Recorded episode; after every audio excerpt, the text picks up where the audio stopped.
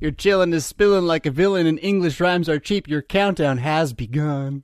Hey, hey, hey. Hey, Internet. It's Saturday morning. It's the chill. It's like Saturday morning cartoons, but for big boys. Actually, for, for guys who are really sick of being boys and ready to be men, Christian men at that. Ladies, you're, you're welcome. We love always to have the ladies along for a sojourn. It's better to not be alone. I think that's what God said in the beginning. If you know about such things here at the Saturday morning chill with me, the mad Christian, what am I? Indeed. um, your friend, and neighbor in Jesus Christ our Lord. Do you know he's risen? Do you know that uh, that means you're paid for? Do you know that that means you are immortal now, not later, now? And do you know that that means, well, I should just say that the now, it won't be long until that now is more noticeable. He won't be long now in making this not just what is, but what you feel. Ooh, ooh, that makes me happy when I, when I think about that thought. Um, there's some water that will seal this for your conscience if you're worried about whether you believe enough. And there's also some bread and some wine that will feed this if you're worried in your conscience about whether you've been good enough. These things need to be handled carefully lest you be condemned in your conscience by someone who thinks they don't do anything or there's random events that happen. Um, so, but the water seals it, the, the, the, food feeds it. And this is Christianity. When we gather around these things, uh, I don't think that makes this show church. I'm alone in my basement. My kids are over there. They might be watching, but I'm not sure this spirit follows electrons. I know that the word of God definitely is working where you are through what I'm saying here, but to say that this is what God means when he says, go into all nations gathering, mm, mm, what we're doing is we're diasporid, right? We, we are dispersed church, uh, but we should always be local church too. So I am here today to encourage you to go to church tomorrow. I, I really want to say that. I think there's a lot of you out here that feed from me, and that's great. But if you can, now there's some of you who can't. Okay, I'm not talking to you right now. Just, just I'm not talking to you right now. If you can go to church tomorrow because there is a faithful place to go to church tomorrow, let me encourage you to do so. Yes, go and receive the absolution from the hand of the pastor. Go and receive the supper if you are indeed confirmed. Go and be fed because he has risen and you are paid for, and he's not going to be long now. I've been thinking a lot about the day of rest and resting and the word Sabbath and how these things connect to the spirit of man and the fullness of your heart, whether it is full or not. Uh, and I am convinced more and more that even though, hear me out on this one, even though there is no law against having like the movie theater open on Sunday evening, although think about it in the big picture as I say that, um, there is no law against such things. There is no law against you opening your restaurant on, on Sunday evening. Can we say that maybe we've overshot the load here just a, just a touch, just a touch uh, with regard to I don't need to rest and sitting with my family and doing nothing just is, is random. Let's do crazy stuff. And even when we sit, let's make it crazy and the best ever and forever right? Uh, do, do you think maybe we've we've we've lost what the Sabbath means? Uh, maybe that the idea of the day of rest is the day in which you're not going to try to make life better for once, right? And you're just going to let what is be and then look at the people with you and, and, and try to get to know them better, right? Uh, try to spend some time with them. Um, I don't think that that's like something you should go and apply to your life as a way of like, well, I've got to see whether I've done enough Sabbath this week, right? No, no, no, no, no. But what I am saying is that as a culture, we don't have any. We got zero, you know, and we, got to we got to not do that as Christians. We have to fight back against the zeitgeist, uh, the, the the the matrix white noise death cloud that is American civilization. We got to fight backs against that in our houses, in our homes by resting, literally by resting. And when you rest, uh, amazingly, I think with the Psalter open just a touch, maybe some proverbs sprinkled in, and a little story from the Bible here and there. This is what God actually commands in the third commandment. This is what He says you have to do. So Christianity saves you from your breaking the law, but it doesn't save you so that you can say there is no law. Right? It doesn't save you so you can say there is no good or evil. Everything is happy now. Uh, that's not what Christianity says. It says that you have been saved from your breaking of the law entirely and forever. So try to keep it because now you can see something. You can see that you weren't supposed to do it for you, right? You weren't supposed to keep the law so you can make God happy and go to heaven. It's not about you. you were supposed to keep the law for your neighbor. Uh, you were supposed to keep the law for your neighbor and society. Now, the part that is about you would be these other parts, though. Uh, what to pray in God's name with His Word uh, and the Sabbath again. So let me suggest to you that that you need a little more of that in your life, and and that I'm not really that. I'm a talking head. I'm a bouncing baby boy. You know, make noise and you know, here's the screen. Yay, we all get our little fix of the screen, right? And it's Christian, so that's good. And if you need that in your life, you need that in your life, right? But you also need in your life some not, you know, you, you, you need something that slows down and lets you think about it for a second. I mean, how much do I let you think about it for a second? I do not let you think about it for a second. There's a reason for that. Because if I do let you think about it for a second, not only will you drift off and maybe not come back, so will several other people right? And so no one will watch. and so the, the show, whenever it's a show, cannot stop giving you information. And this is what makes it so difficult for you to process any of it. And why I suggest you always take notes when you watch stuff. You should take notes. Otherwise, you don't know what they just programmed you to think. You do not. You think you do. I'm, I'm a, I am a rock. I am an island. Right, yeah, sure. Okay, right. Zombies. Zombies. The uncertainty in the zeitgeist. I still have paper in my life. The, uns- the uncertainty in the zeitgeist catalyzed by the 2020 meta event, fractured the capability of post Britannic city states to foster optimistic common stories. Americans therefore have no shared future, and we know it. That's my platform. That's my common story. And then I'm going to tell you that Christianity, that makes us really strong. Oh my goodness, we just got like a level up like no one knows. But we have to be able to talk to each other, and we have to actually care about our Christianity more than all the other stuff. And that's just it. Right now, I mean, we're on Pinocchio's island. It's not his island. He just landed there, right? All the pleasure, all the toys. But look, it's going down. People are turning into donkeys. What are you going to do? What are you going to do? What are you going to do? Jump off the island, and get swallowed by a whale. That story sounds familiar. I am crazy. So it doesn't matter if you disagree. Actually, you know what? This is the this is the craziest thing, okay? I'm not crazy. I'm probably one of the sanest people you will ever meet. A poor person is anyone who does not have what you have. To put an end to such poverty would be possible only once no one has anything. Trying to have everyone have everything is ludicrous. You'd have to write that one down. Think about it to really get think remembering yesterday is of far more pragmatic value than imagining tomorrow. Um, huh? I think I disagree with that. This morning I wrote down that uh, yesterday is for throwing in the fire. There's some of both, I think. Uh, I see where this is going though. This is me dealing with my own like futuristing, which is connected to my CT. I always say CT, CPTSD. Uh, one of the things someone with CPTSD will do is project futuristic disasters upon their themselves like constantly. Uh, and so you future project and then you you like solve the problem ahead of time. You can become very good at some things in life by doing this. Hi. Um, but uh, it's not really fun. I wouldn't call it fun ever. Uh, so learning to like stop imagining tomorrow and like remember that yesterday was a good day, which in my world it was, even though it wasn't really fun, right? It wasn't a fun day, but it ended up being a very good day, um, as shown by this morning as well. And then its fruits, its fruits came into the next day. Um, but uh, remembering yesterday is a far more pragmatic value than imagining tomorrow. This is also me trying to push back. I don't think I'd agree with this statement fully. Um, this is also trying to push back, which is my statement, by the way. uh, what I'm trying to push back against is the idea that you need to plan in such overwhelming uh, amounts for your life. it, I'm watching, say, my kids grow up a little bit and think about things like marriage as we teach them that marriage is a good thing. And the first thing they want to do is is start making it happen. Right? This, this is just intuitive to all of us as humans.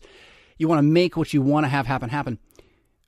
But the level of expectation that's put upon you by the story of the present age is to be able to make more things happen than can really happen. And or you got to go into extreme amounts of debt to try to make them happen. Um, anyway, Brief History of Power, Two White Guys. It's a podcast. You should listen to it. Me and Dr. Coons. We talk about stuff like debt slavery. Uh, you can find that on iTunes or, yeah, iTunes, I think. You you have to try to find us because honestly, we don't want to get found that bad. yeah, it was the name of the show. Get us killed. Anyway, um, trying to plan your future is what's sold to you by American civilization. Picket fence, retirement, Nah. Come here, it'll be better. Maybe for your grandkids. I mean, that's what they tell the immigrants, I think. Uh, that's not what they tell us, right? Um, so, it, yeah, uh, far better to see what you had today than, right? Far better to be where you are than to covet where you are not, I guess would be another way to get what I'm pushing at there. Uh, here's one for all y'all sinners out there. you are not as bad as you think you are. But evil is an order of badness of an entirely different kind. Uh, it's probably mush for a lot of you, but but for some of you, you are not as bad as you think you are is really important for you to know. I mean, you're you're a sinner, okay? So yeah, yeah, yeah, okay. So stop it though. We, you know. so um, what, the crazy thing is, you're not a raving lunatic who's out there killing people. You're not driving around, not caring about anybody in your life. You're not living off the government, right? You're, you're, you are striving to. I mean, in a bad way, you're striving to be a good person. So maybe, maybe, maybe something that some of you who struggle with these internal trials like I do, and you've talked about that, you've shared that with me. Um, maybe what you really need is just to like realize you're good enough. Uh, and this isn't a matter of you and Jesus in terms of him testing. He's told you you're good enough. You're good enough to save.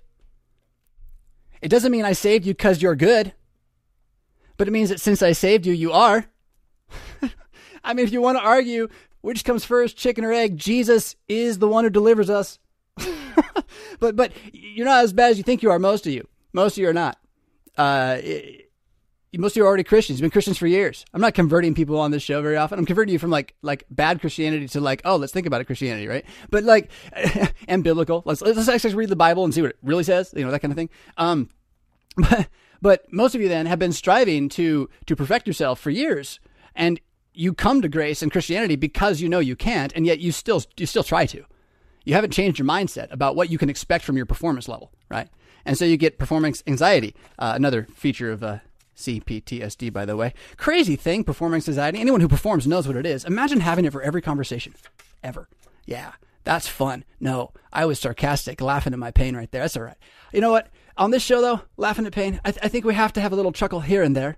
Uh, Got to cry sometimes too. Every act of breaking with tradition depends on tradition. That one's good. That was. Did I say that last week too? Uh, I just throw it back in again. Um, There's always a poorest home in your hood, and there's always a poorer hood.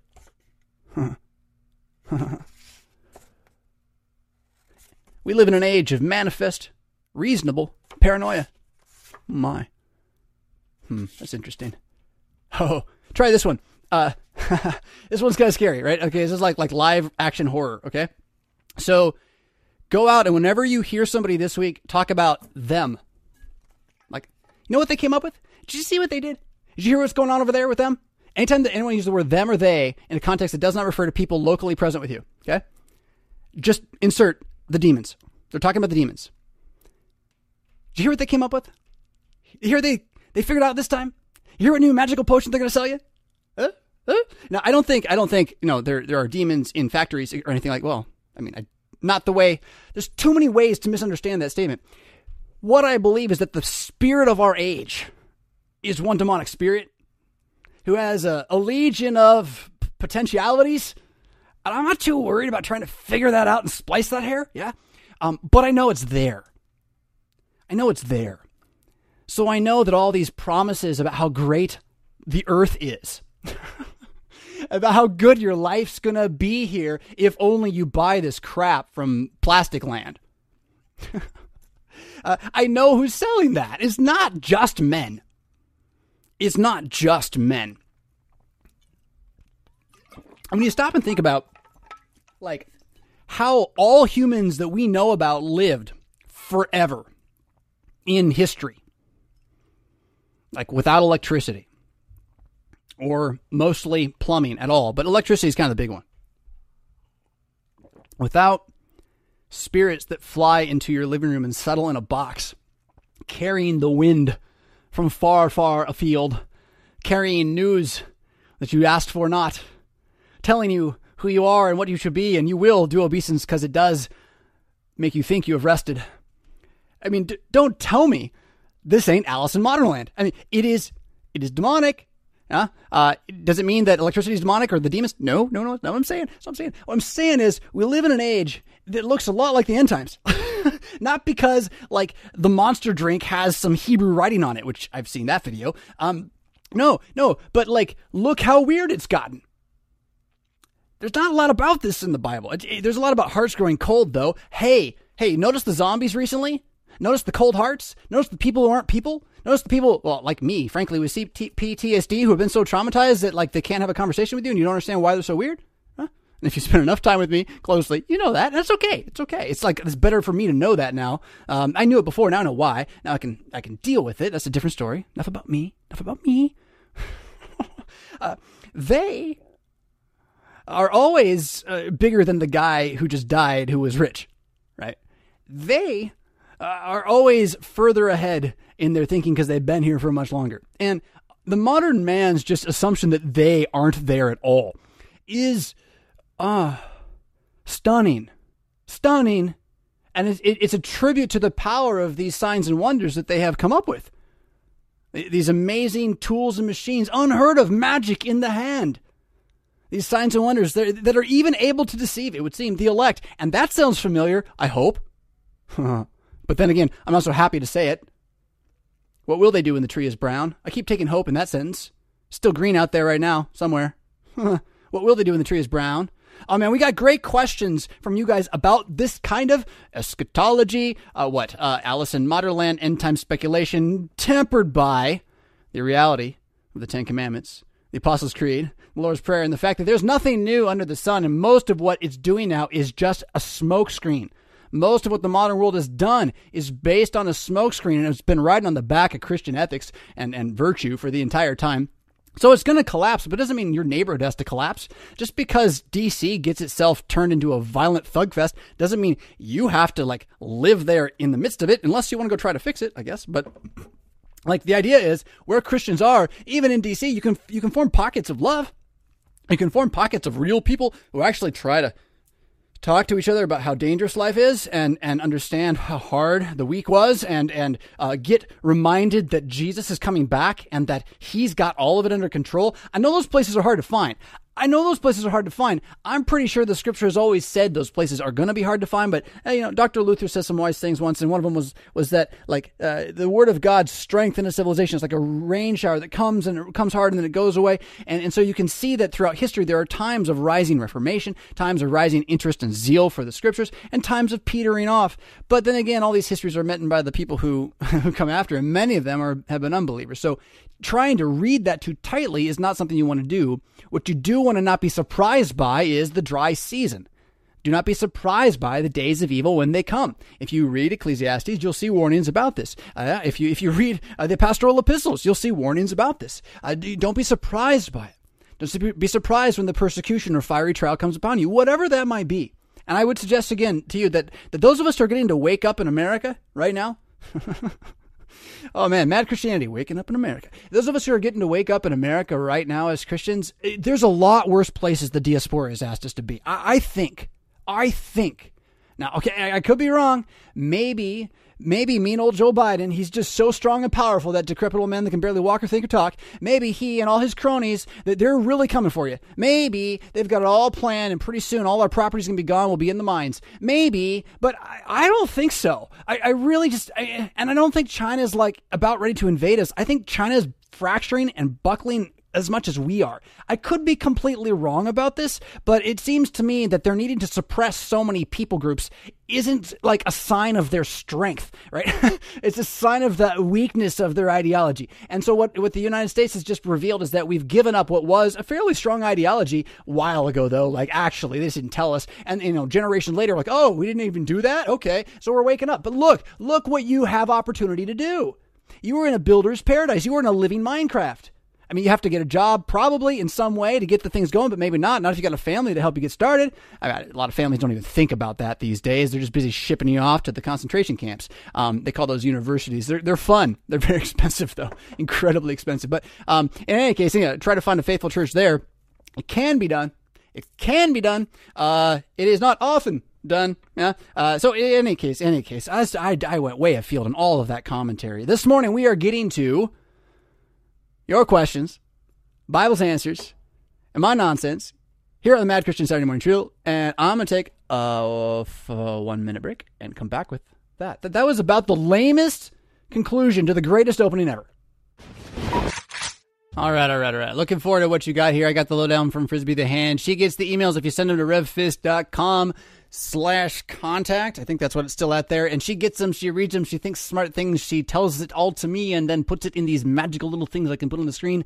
And I get to say to you what you wrote. Lizzie says this How do you feel about Dave Ramsey?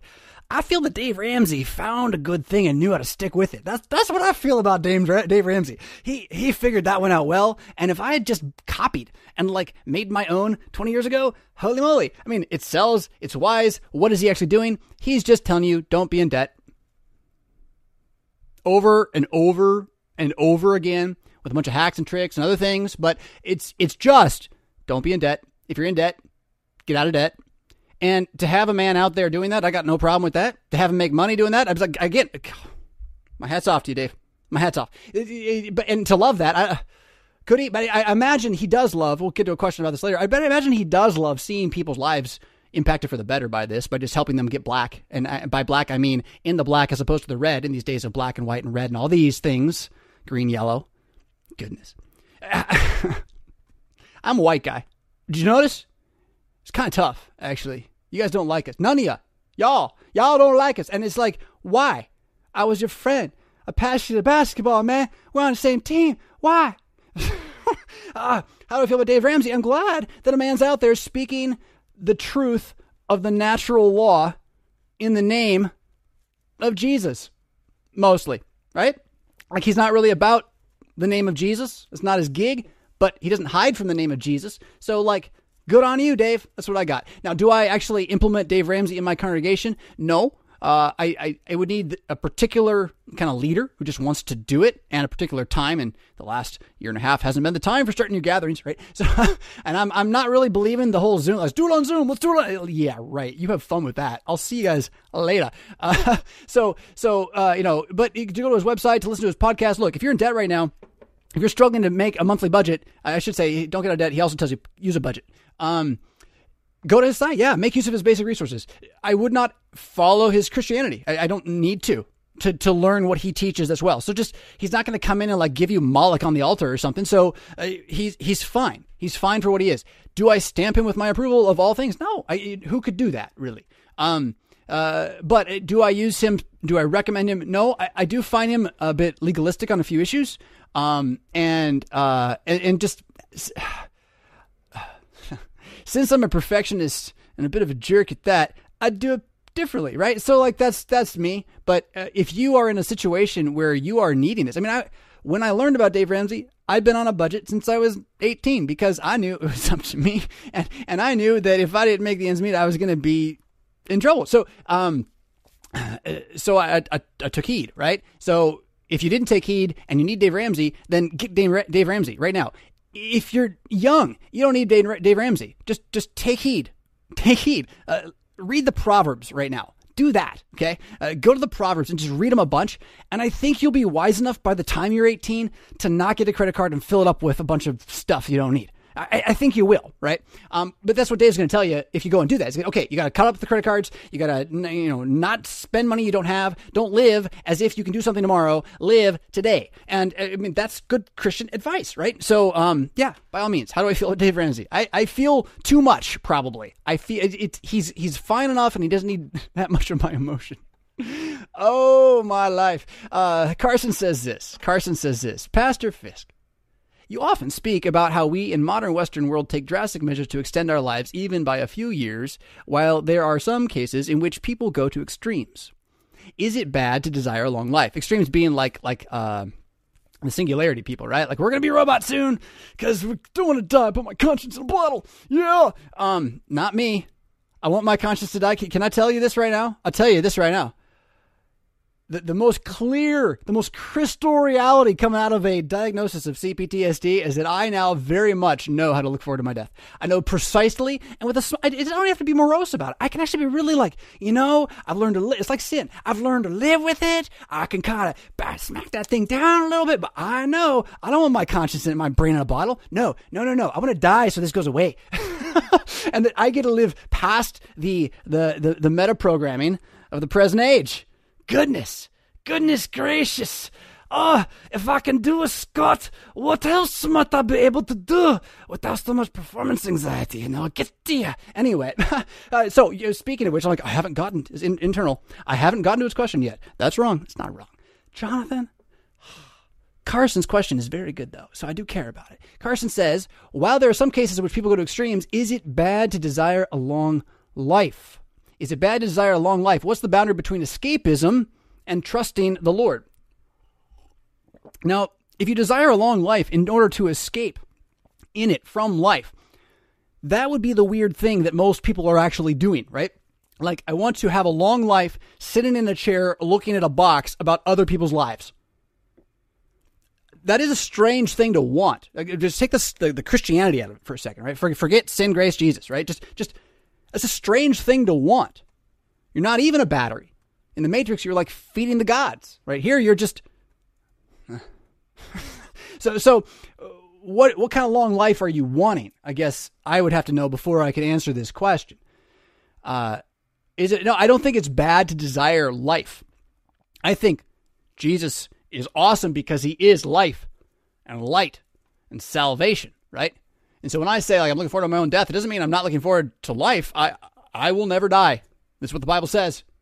Yea, though I die, yet I shall live in the body of Christ, who is ascended to the highest heaven, unless he returns and it's like bam, and I get to stay here, but also be the body of Christ because I already am by the sacrament. It's so beautiful. It's so beautiful. So I long for that life, right? But does that mean one should hunger for more time in the vale of tears? I think that's maybe a good way to look at it, right? Should I want more thorns? I mean, if you're going to get to the other side of this question, at least see the balance of the two sides, right?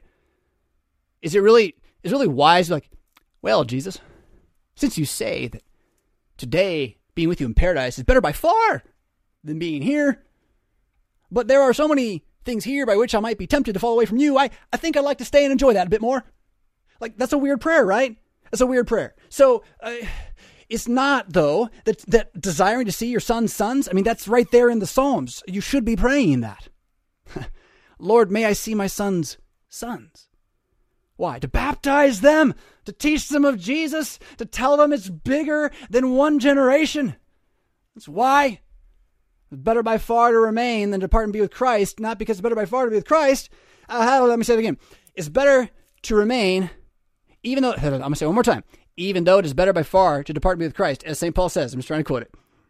So, nonetheless, it is good to remain for others. And that's exactly what he says, right? So, for your sake, I remain. Whoever that means, right? And you should, you should take that to the bank for yourself.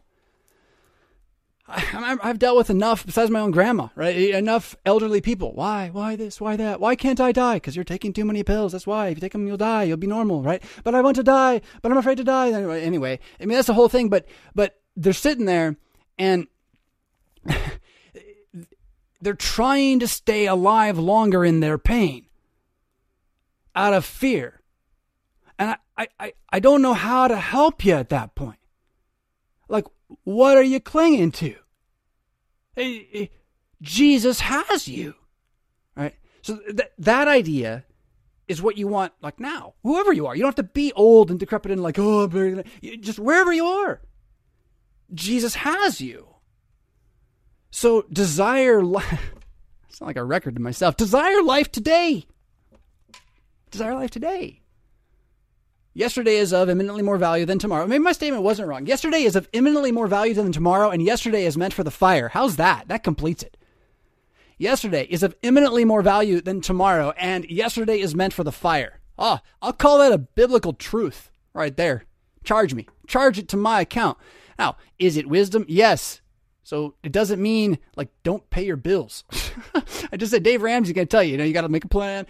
Do that, right? But do that knowing that yesterday is of eminently more value than tomorrow, and yesterday is meant for the fire. Right? This life is vanity at the end of it. Again, you read read the Proverbs, Ecclesiastes, just, just touch, just put them in your life. You'll find this, and you'll find it's not so it's not so bad to know this. You might struggle with, oh man, man what am I doing? Why am I wasting? What about? I repent. Right, that, that could happen. Could you imagine? You get in the Bible and like, and it, it, in your life changes. Could you imagine that? Again, we'll talk about that here in a moment. it's a thing. So. Is it bad? No, I don't think it's bad to desire a long life. I think the question is, what are you desiring as the word life? Yeah, you hear that? may I have a long life? What do you mean by that? Like, like just a bunch of selfishness? Is that is that what you're asking for? I mean, I don't think he's going to answer that with like a yo. uh, but if it means like to rejoice in His name as a son of Adam, daughter of Eve, the faun Tumnus, uh, to rejoice in the majesty of the Christ who is risen from the dead, all the days of this life, knowing the goodness of the Lord that extended from history through it in spite of us to a better time for us. Like, what's wrong with more of that? It's a great, grand ordeal. A quest, as it were. The kind of thing most of us are trying to escape into video games and movies and all that with, right? We want quests. We want challenge. We want to be able to feel like our life does mean something. You, want to, you know what it means? It means, I mean, vanity, vanity, it's all vanity. To have a, a great life then is to love that and therefore love today and see that every single person that's not you is all you got. It's all you got that's good. And today, well, who are they? What do they need? How do they link up? How can you encourage them? Uh, how can you be in their life with more of what the scriptures say? Or maybe you just need to be the one that is listening to them. You know, there's, there's all sorts of that once you, as you, while we, as He makes us church, right? Makes us church where we are, first in family, in the home. Yeah. All right. So, yeah, I don't think it's bad to desire a long life. The boundary between escapism and trusting Jesus. Yeah, well, I mean, escapism is the problem. You should not be wanting to escape except for Jesus' return, right? But if you make a law about that, you'll condemn yourself out of the church with it. So, like, don't turn that into your test for your fruit, but do realize that uh, those things which you would look to for escape uh, they're a sign of your discontent. And why is that? And so if the ninth, tenth, whatever commandments are against coveting, and these escaping things are a sign of your coveting, does feeding your coveting really encourage the growth of your spirit and heart with the actual people on the ground around you? Mm, probably not. Yeah, probably not. So that's kind of where I'd be on that one. Um, but I do believe very firmly that people need time, time alone, uh, time to rest. Rest is different than escape. Isn't it interesting how the language has devolved underneath our feet? Andrew says this Hi, Pastor. Kind of big, so I'm trying to make I can see it. Make I can see it. Uh, I was hoping you could provide some clarification for me. In an old Wii TV video, Oh, this one's deep. This is this is theological jujitsu here. Uh, in an old WeTV video, WeTV video, you said that those who rejected the word did so because they were destined by themselves to do so. Um, yeah, probably said it just like that. Uh, it makes sense that this would apply to those who were of faith and fell away, like the parable of the sower suggests. But if we are dead in our trespasses before hearing the word, then they could not reject it unless they were to bring them back, and then they turn away. For how could a dead man reject anything unless he were brought back to life to do so? Right. So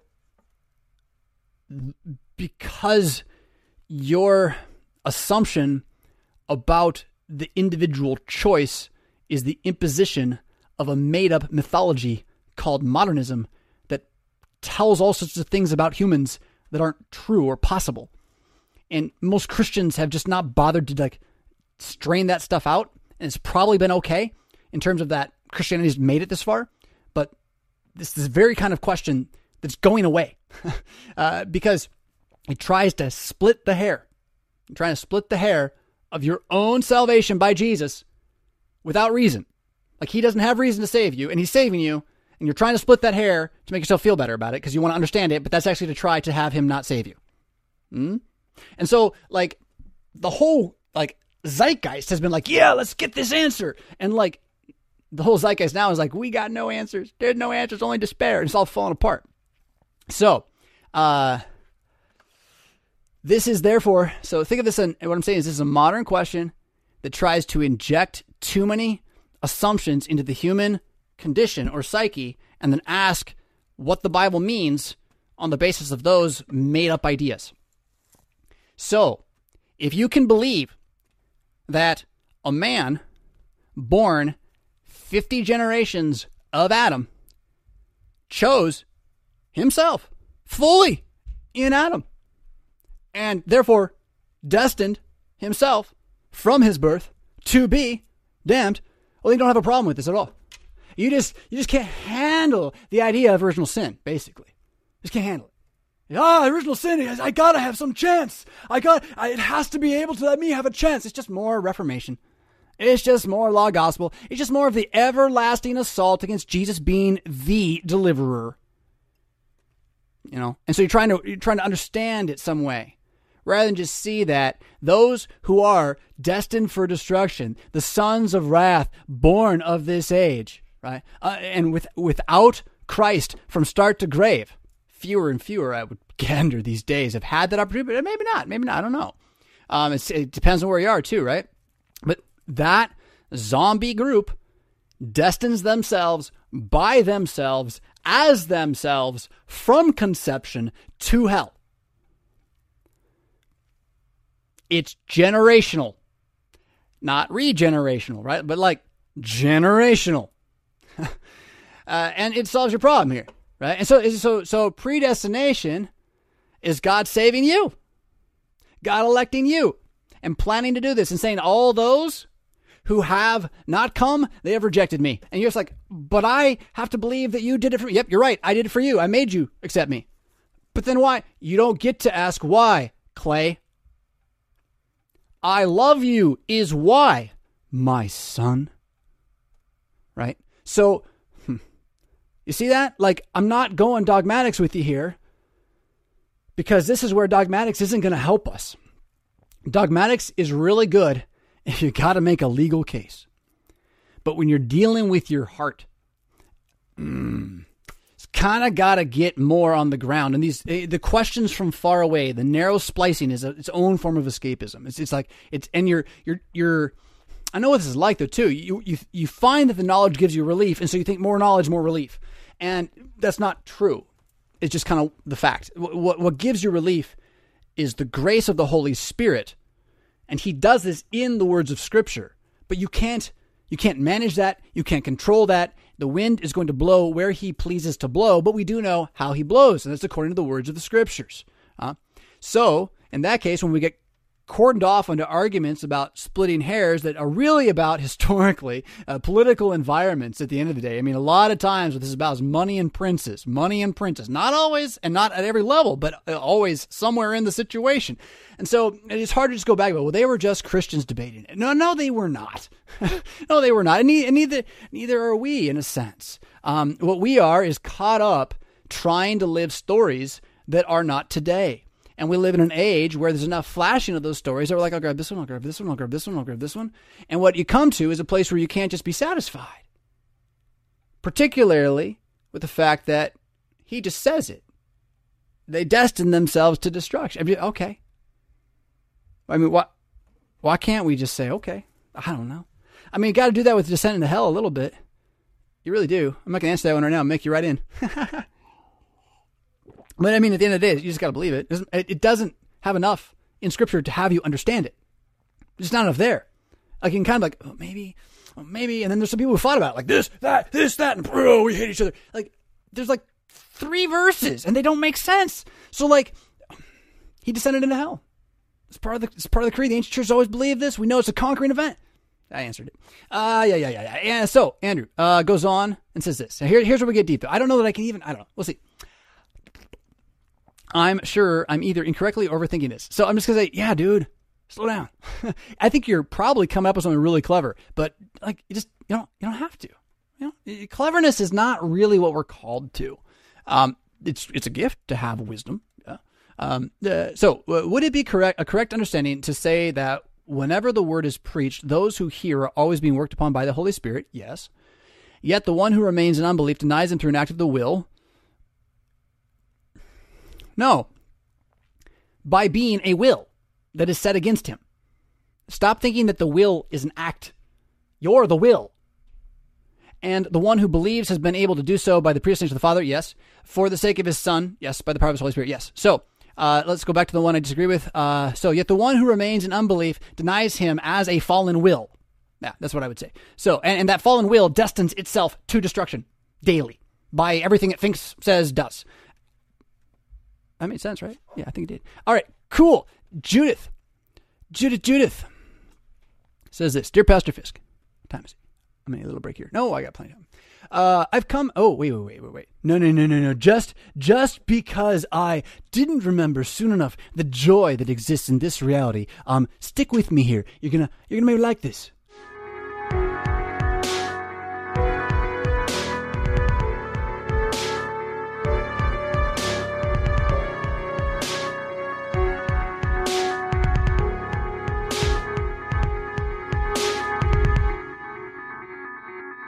That's pretty sweet. That's pretty sweet, right? We'll, we'll, throw that up here again probably this morning. That was put together, and the store is being put together by uh, by our good Frisbee the Hand, which uh, all proceeds from the Mad Christian Store will go to. I'm just going to say it, Frisbee the Hand, uh, for the work that she does on Mad Mondays. If you read Mad Mondays, let me tell you, let me tell you, you read it because of Frisbee the Hand. I'm there at the top with a couple poetic sentences about my poor consternations and stuff, and then I remember Jesus. Uh, and that's that's good. But then the news, you want the news, you want to know what's going on in the crazy, crazy world. Uh, Frisbee has has pulled it together week after week, and so it is the way for you as a Christian to literally unplug from the world and still know exactly what's going on. And you'll see what a circus it is, and you'll actually be able to be like, okay, I don't have to worry about any of this. This is all just way over there. All right then, yeah. Mad Christian Mondays. You can sign up at RevFisk.com, go to newsletter, newsletter at RevFisk.com. I have, I have been contemplating a change to that, going to, to Mad Christian, but I don't know. Blah, blah, blah, blah. Too much, I, uh, it makes me sick just to think about the internet. I, I have not become a monk, but I kind of have.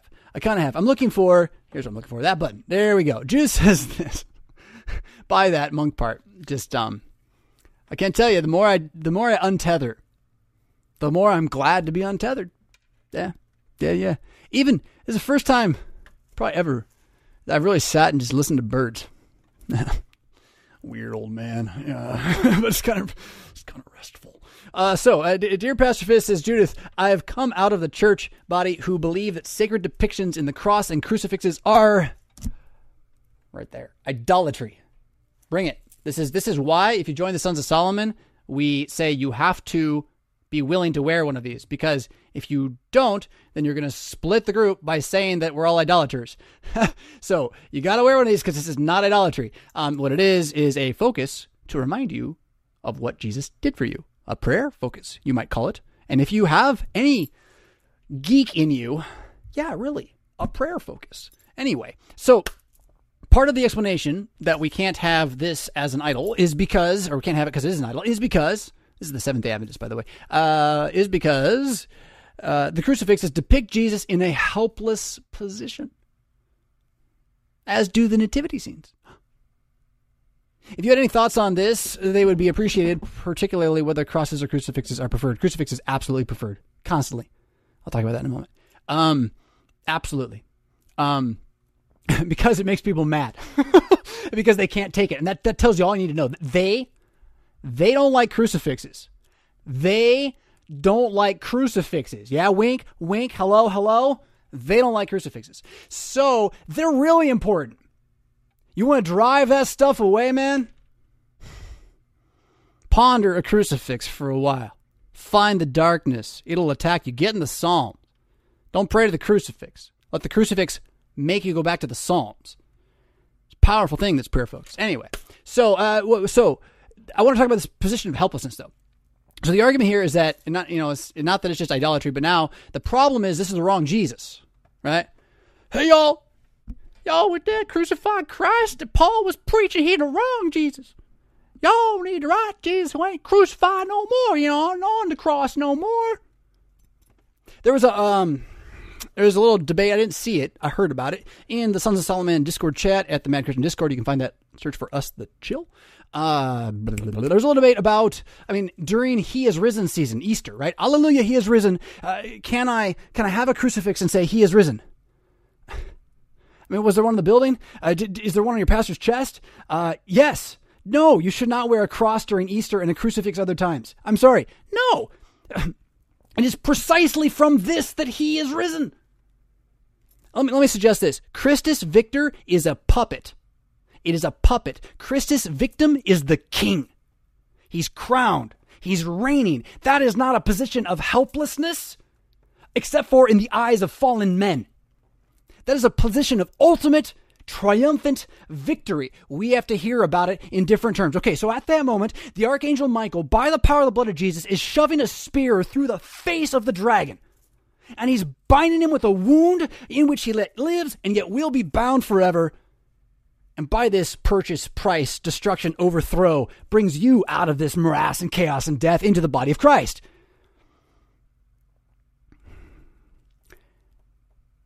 You take him off the cross, it's not when that's happening.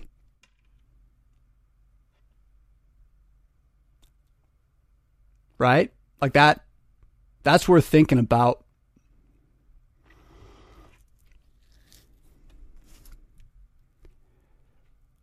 The crucifix is you.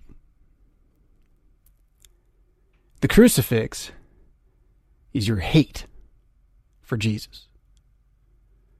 And the more you remember that, the more you can know His love. You want to act on it. You want to repent of it. You want to dig it out of your life. I have something in my mouth. Got hair. You want to dig it out of your life. But that's what you did to him. Empty cross, that's not what you did to him. But this is what he did for you. Empty cross, it's not what he did for you. Empty tomb he did for you. He did do empty cross for you. Everybody has an empty cross. Everybody comes off the cross. What, is that? What's a cross? I mean, I'm not saying crosses are bad, but like really, the movement against this, it's just it's just insane. It's mad. It's mad.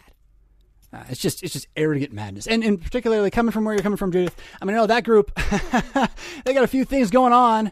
Yeah, um, the helplessness of Jesus. Let's go back to that one more time. I already said he wasn't helpless on the cross right? But then remember this too. I mean, look at it. This is the ultimate submission to the Father, right? Weakness is better than strength when the weakness is the weakness of God. Christ's ability to submit to evil men and the inspiring reality of his regeneration of you to also enact that tactfully in the real world, not unto your or your neighbor's destruction, but for the good of those around you as a man, uh, as a woman. uh, that that is something to pray for, to hunger for, to search for, and to believe firmly in. And again, the crucifix is the reminder of this. It is the focal point of this. It is when it all went down. So, I mean, if you're like, I love Jesus, but I don't really care about like that major thing he did as like all the other stuff, I'm, I'm happy to forget about the major thing because he did it and he saved me and so it's all done. Like, okay, dude. It doesn't sound like you get it to me. It doesn't sound like you really. I mean, I'm pretty sure you still say it. That's all I'm saying. I'm just saying, like, you're in that, like, like the fire is going to burn up most what you say and do group of people, right? And I don't think you can really make yourself get into the higher group of people. It's, it's really just about, again, whether your life is built on the word of God or not. So, so if you have the word of God in your life, like on your wall and in your conversation, like there's gold there. And if you don't, and it's a bunch of other stuff about, you know, the Nephilim, no, the Nephilim, the Bible, uh, Gondor, uh, you know, well then that's, that's fire. It's, it's fire. It's meant for the fire. I mean, it's nice. Flowers are nice. We can eat the food, right? But, but mm, not the same as your religion. not to be even close, right? So, um, not that I'm saying any of this to you, Judith, uh, but I, I can just tell you that the reason crucifixes are preferred now is because people say you can't have them and be a Christian. So now it's kind of like, oh, goodness gracious, see what you did. You made circumcision a requirement for salvation. I now have to just kind of ignore everything you say about that, at least, because you're a scoffer. Yeah, so hey, whatever. Um, I mean, you're not, but you are, and you won't know it because you're just chasing your own ego. Ah. You're trying to have your foot in the door of your own salvation. Ah. No, I'm not. I just I just believe the second commandment. Okay, dude. Okay, well then we disagree. Cool. Like let's shake hands and not have communion. Okay, cool. Uh, you know. Um. So there's my answer, Judith. There's. I'm sorry. I feel like a jerk after that one. I never know. I never know how you're going to take it because you're all different, and like there's many of you who watch, and you all think I'm talking to just you. yeah, this is kind of crazy. Um, TV is crazy. And it's it's it's it's stupid. Actually, tell us. Vision is a bad word. Look it up. Um, Amber says this. What are we doing for time here? I'm, I am going to take a small break uh, right now, actually. We'll come back with Amber's question because, especially, she said respectfully. Respectfully. I like that. Um, we'll be right back. All right. So don't get me wrong. Crosses are fine. on the outside of a building, sometimes it's a lot easier than the crucifix. Although it's always about where you're willing to put your money, ain't it? Now, so that does have a lot to do with it. I, there's a couple other comments here that uh, I want to I want to throw in. Um, the one about uh, cafe again says uh, probably no crucifixes at a Lifeway bookstore, and that reminds me of a friend of mine, good friend of mine, Pastor Rebow, is a, is a man in the LCMS uh, who uh, on his vicarage as he told it to me once, uh, you know, they, they had a Christian bookstore in the, in the, Texas town he was in, and they went in, and, uh, uh, you know, he's looking at this wall of crosses. And, and he, he's kind of like looking at this, looking at that, and they're not all empty. They're not all empty. Uh, none of them have Jesus, though. There's fish, there's children, and then there was a cowboy hat. And he says, you know, that was the day I realized that an evangelical Christian would put anything on the cross except Jesus. except Jesus. And again, that, that should maybe kind of give you a, a, smell of the direction the wind blows, right, on that. Like there's something weird there. That's, that's upside down, people. That's upside down. We go the other direction might be better. Um, but, uh, yeah, this one too is a, a good old story. So, uh, Matt T says, I've heard some say that wearing a crucifix is too Catholic. God forbid you agree, agree on anything with the papists. Yeah, CFW Walther, father of the LCMS, uh, a man of many talents and also some psychosis. Uh, he is uh, well remembered for saying that if we must give up a crucifix because the papists use it, then we can't read the Bible either because they have that too. And I thought, you know, that guy's wise. That's what I thought. Amber says this As a young woman, I struggle with the idea of being mother. Hmm, that's a good question. Thinking about being pregnant, giving birth, and raising children terrifies me, and I often find myself doubting whether I have what it takes to be a good mother. I've been told that it is God's will for his followers to be fruitful and multiply, and that I am not being a faithful woman if of God if I choose not to have children. I'm wondering if you have any advice or pieces of scripture that may help me with my anxiety and if you have any thoughts on women who choose not to have children. I appreciate any insight you have. Uh, Psalm 127, 128, hands down. And you might as well just throw 125 in there for fun. Like 125, 127, 128 in that order daily. That is your prescription from me. So please, um, on the day of judgment, I'd like to see you go like like high five that, right? Like that'd be awesome. Okay. So 125, 127, 128 in that order every day for you. Okay. So uh with that said, from those texts, my thoughts on women who choose not to have children is that they don't believe what the Bible says about who they are. They don't know who they are. They kind of hate who they are. And so they don't want anymore, right? Like they'd rather not pass forward who they are. I think there's a deep pain there. And I think anytime you're going to try to medicate a deep pain, trying to heal the soul, you gotta be careful. Nah. Those are my thoughts on women who choose not to have children. My feelings, mostly sadness. Mostly sadness. I would have liked a brother or five. More than one sister, I've been great too.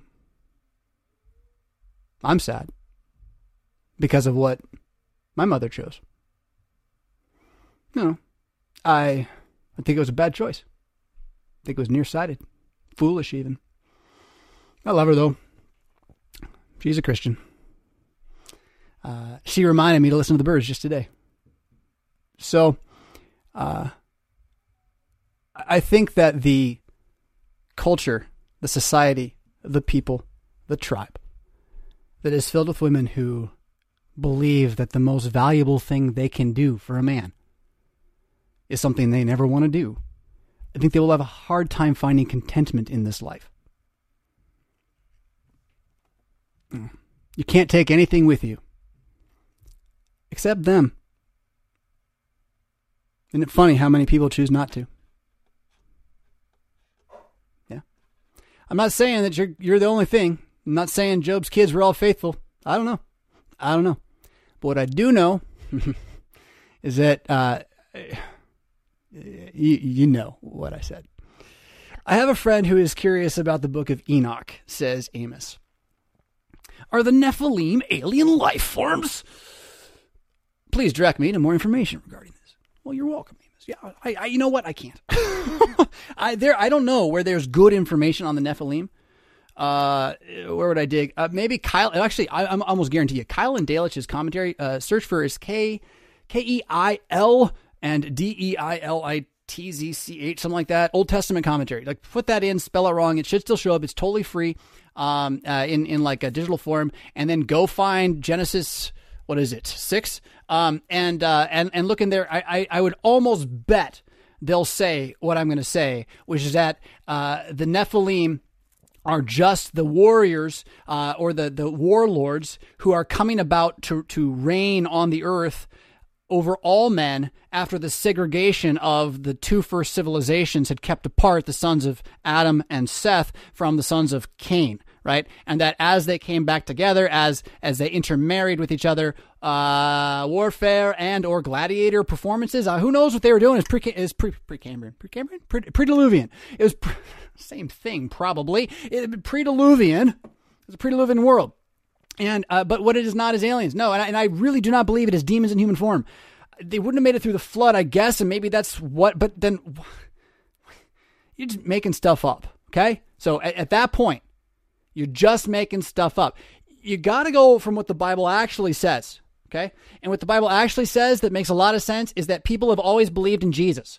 There has always been a people that are the church, the ark, the ship, the truth seekers, the peacemakers, the ones born from above who have lived through all generations according to the promises that Christ would come. He has come, he's risen. Did you know that? You're paid for all this. That reality was there back then too. And that's the only reality the Bible cares to tell you about. It doesn't want to tell you about anything else. It's not giving you random commentary. It's talking about the lineage of Jesus, the meaning and history of his story, and then what it means now that it has happened.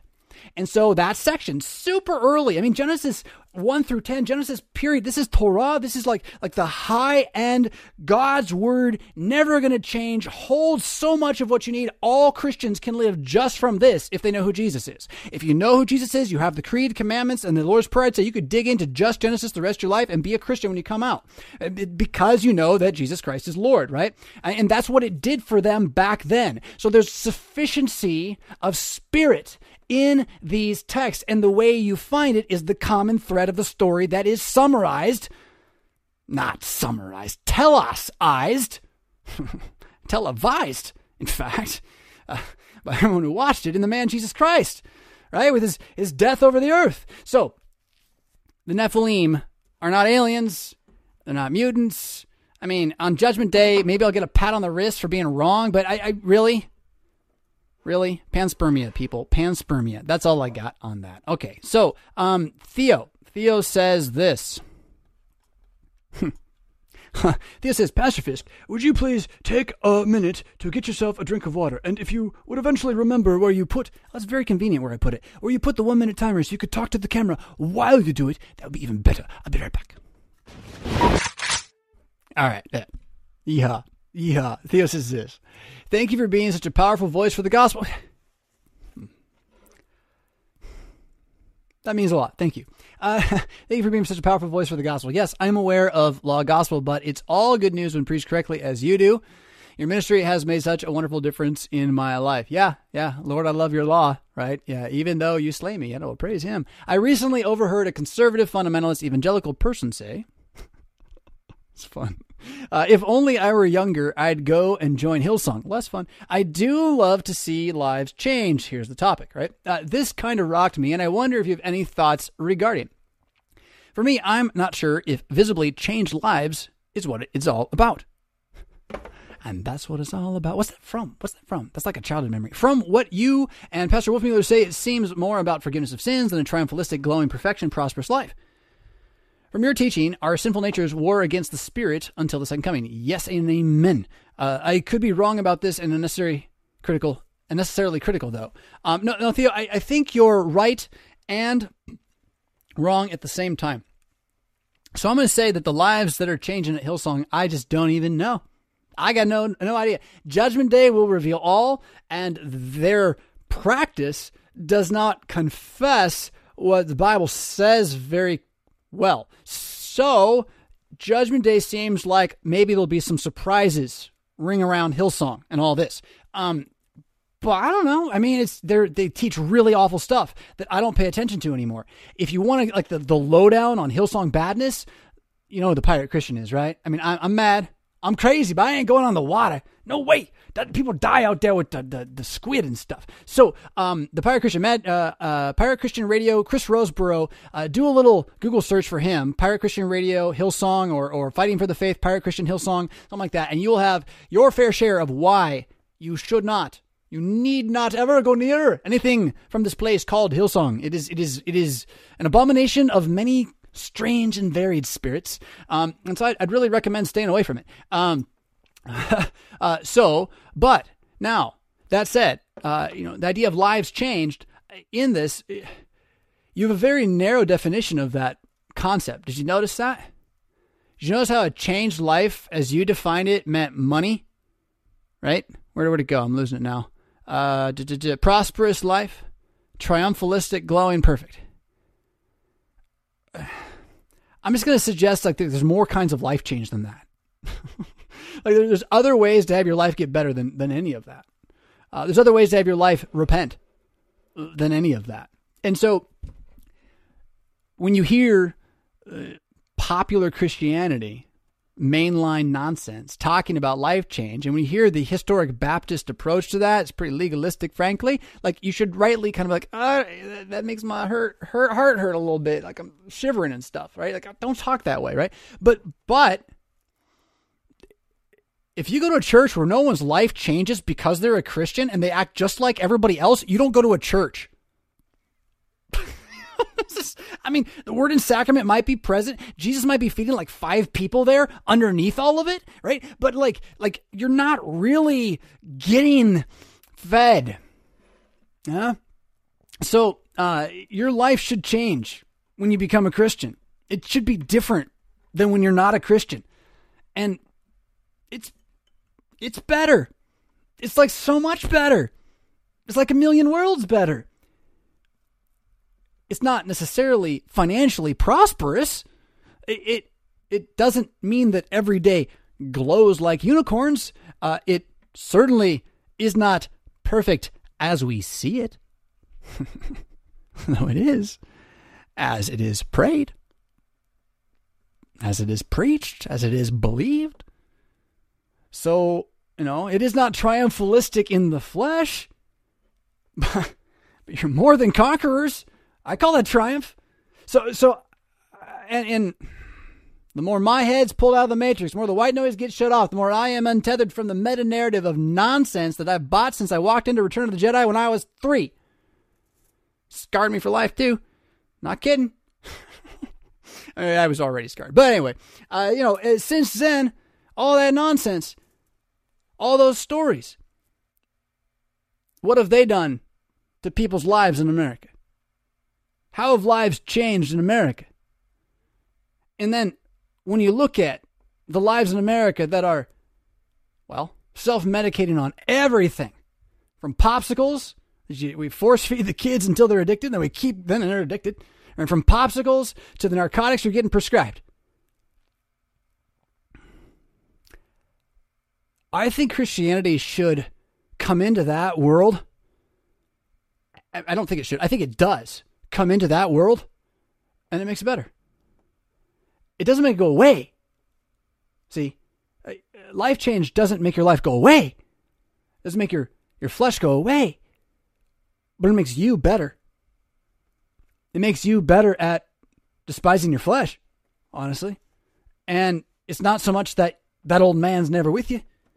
It's more that you know, to keep that old boy under control and wait for the day of judgment, knowing that you're covered. You're covered, so let's try to cover some others if we can. You know what I'm saying? Cheers. Here, here. yeah, so um a changed life, man. Uh your life should change every day. Every day you wake up and you don't know you're a Christian until you remember. Now you are, you're a Christian, but like your faith is not being able to be fed by that because you're just kind of wandering. And so the Spirit's interceding for you, but you're not praying with your mind, right? So the moment that you would say, see a crucifix on the wall, or a psalm verse on the wall, or open your Bible, or say the creed, now you have remembered who you are. Your life's better. your life's immediately better than people who are out there like, uh, uh, what can I get to stop the pain? Give me some of this and that and anything I can have, right? Um, I, I mean, you hear what I'm saying. Mm. Sorry, I try not to do that on the. You guys whine when I drink on the show. I I don't like my own perfectionism. I'll just leave it at that. Okay, Theo, thank you for the question. Emma, boof, says this I have a hard time with relationships. Emma, I'm going to go on a limb and say it's pretty common. So just don't feel too alone. Uh, and that doesn't mean that you can't have them. I grew up Lutheran, homeschooled with seven siblings. My mom's needs were put first. She was the main caregiver. So, yeah. So, what you're saying there is similar to any type of childhood trauma, which generally means, uh, if not abuse from a, like the world would see it, and be like, that's abuse, right? Like, we all know what that is. But, like, there's a way you can abuse a child's psyche simply by ignoring the child or by keeping the child quiet at all costs. And doing this uh, for any reason, such as your own needs, right, uh, whatever they may be, will ultimately scar the child's ability to grow functionally well as a psyche, uh, as a as a soul. Uh, so, um, yeah, I hear you, Emma. Like, we're on the same team here, right? So, uh, when my parents divorced, we were put in school. Uh, not just a culture shock, but humiliating because I could barely read at 14. That led to a strained relationship with my pastor because I was bad at confirmation. So, you know, what happens, to, it sounds like what happened to you then is a unstable scenario in which you were unable to develop a secure feeling of uh, existence in the world. Then, as you ran into the real world fully unprepared to exist in it, you were uh, met by failure after failure that crushed you and uh, spiraled you into a system of believing certain things and ways about yourself, which you probably self perpetuate at some point now really like you're you have like a, a, salvation life not jesus is different. It's like on the ground here where you're thinking oh this that and then and it's a it's a way to try to escape this. Um, and most of us do this on some level. So what i'm saying here can apply i think to almost any human. You don't have to have you know deep pain on this but you, you can i think you can apply this. In any case you know you you had what was bad get worse right? Uh, so uh, emma says this i struggle with masturbation until up to my 20s realizing how it was a way to fill my a way to fill a gap in my life. So sexual addiction right? Um, sexual addiction is just one form of medication. Medication is something you take to stop something you don't want going on in your body. a headache, right? Uh, uh, not waking up fast enough, um, hunger. I'd even call food medicine. It really is. Uh, the East knows this. Why doesn't the West? Because I don't know. We're head nuggets. I don't know. Um, so anyway, so you found out that sex is good medicine. The show's not for kids. Uh, you found out that sex is good medicine. Marriage is great medicine.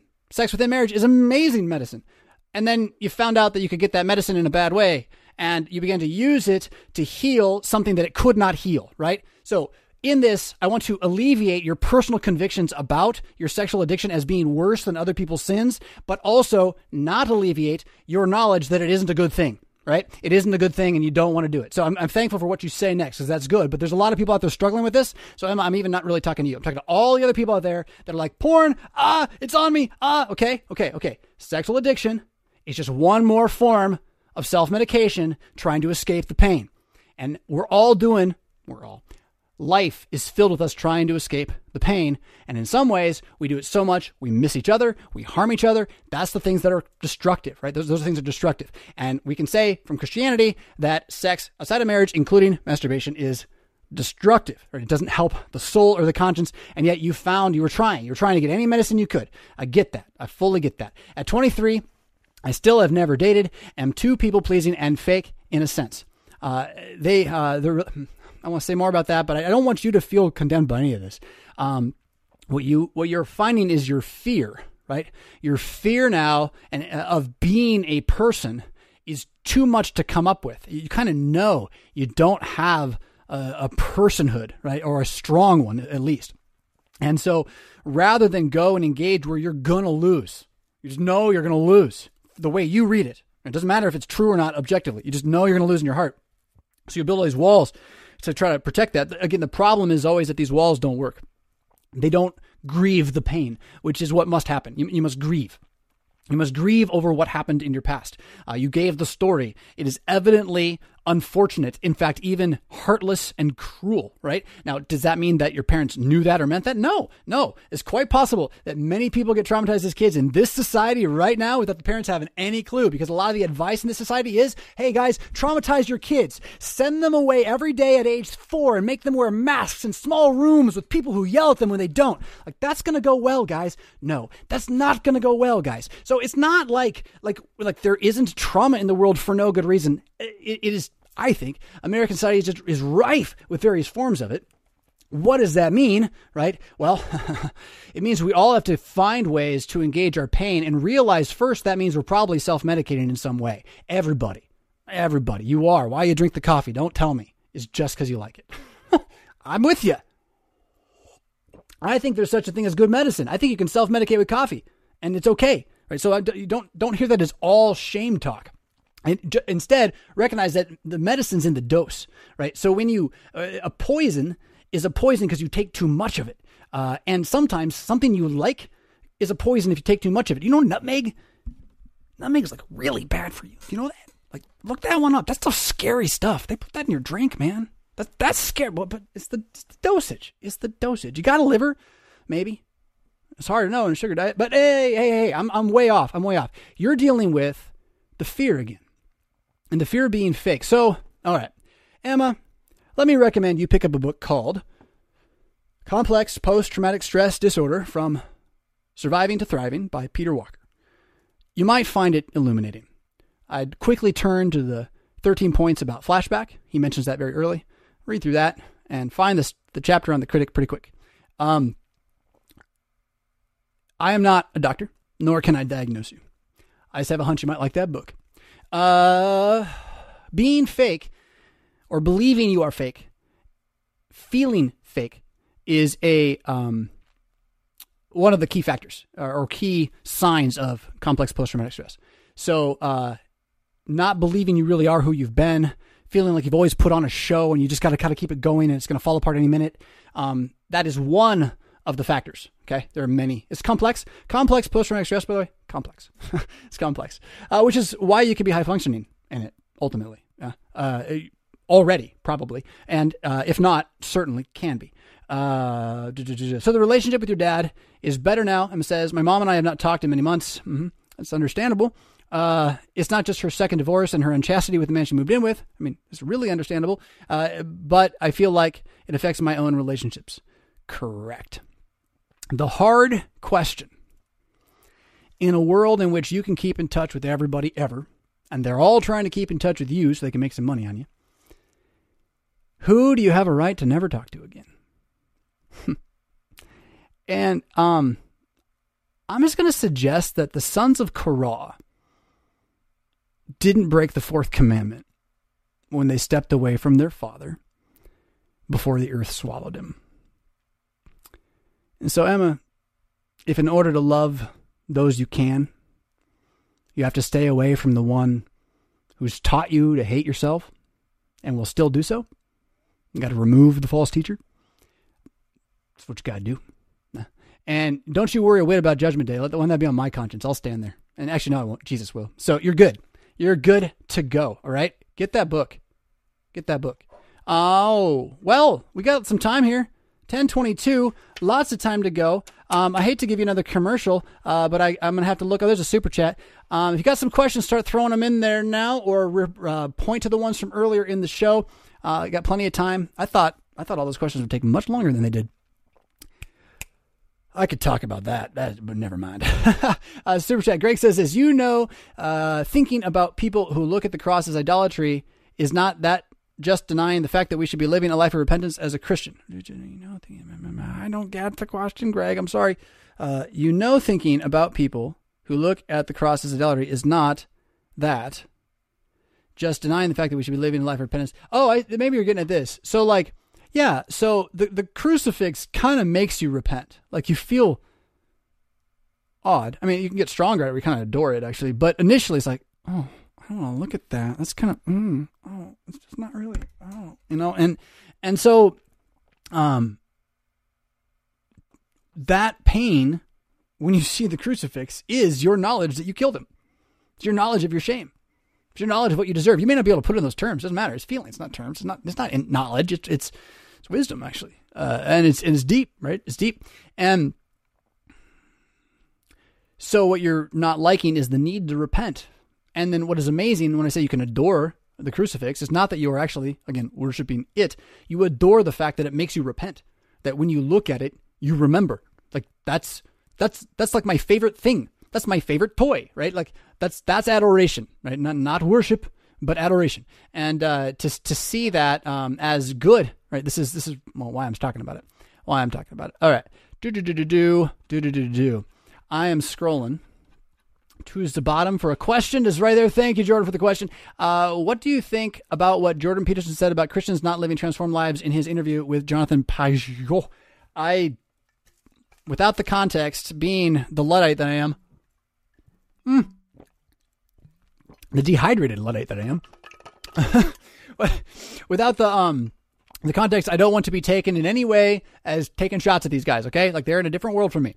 But uh, if Jordan Peterson, a guy who has some strong familiarity with the Bible, if not a Christian faith, and I don't know enough to know, and I, I think he doesn't, but um, you know, certainly believes things in his books uh, that that contradict Christian cosmology and uh, a salvation event that it doesn't sound like he says he believes in it from what I've read so far. But anyway, um, you know, but but if if he who understands the Bible probably better than most, like ninety percent of Christians, probably. I mean, he's probably read it more than than most people who say they're a Christian.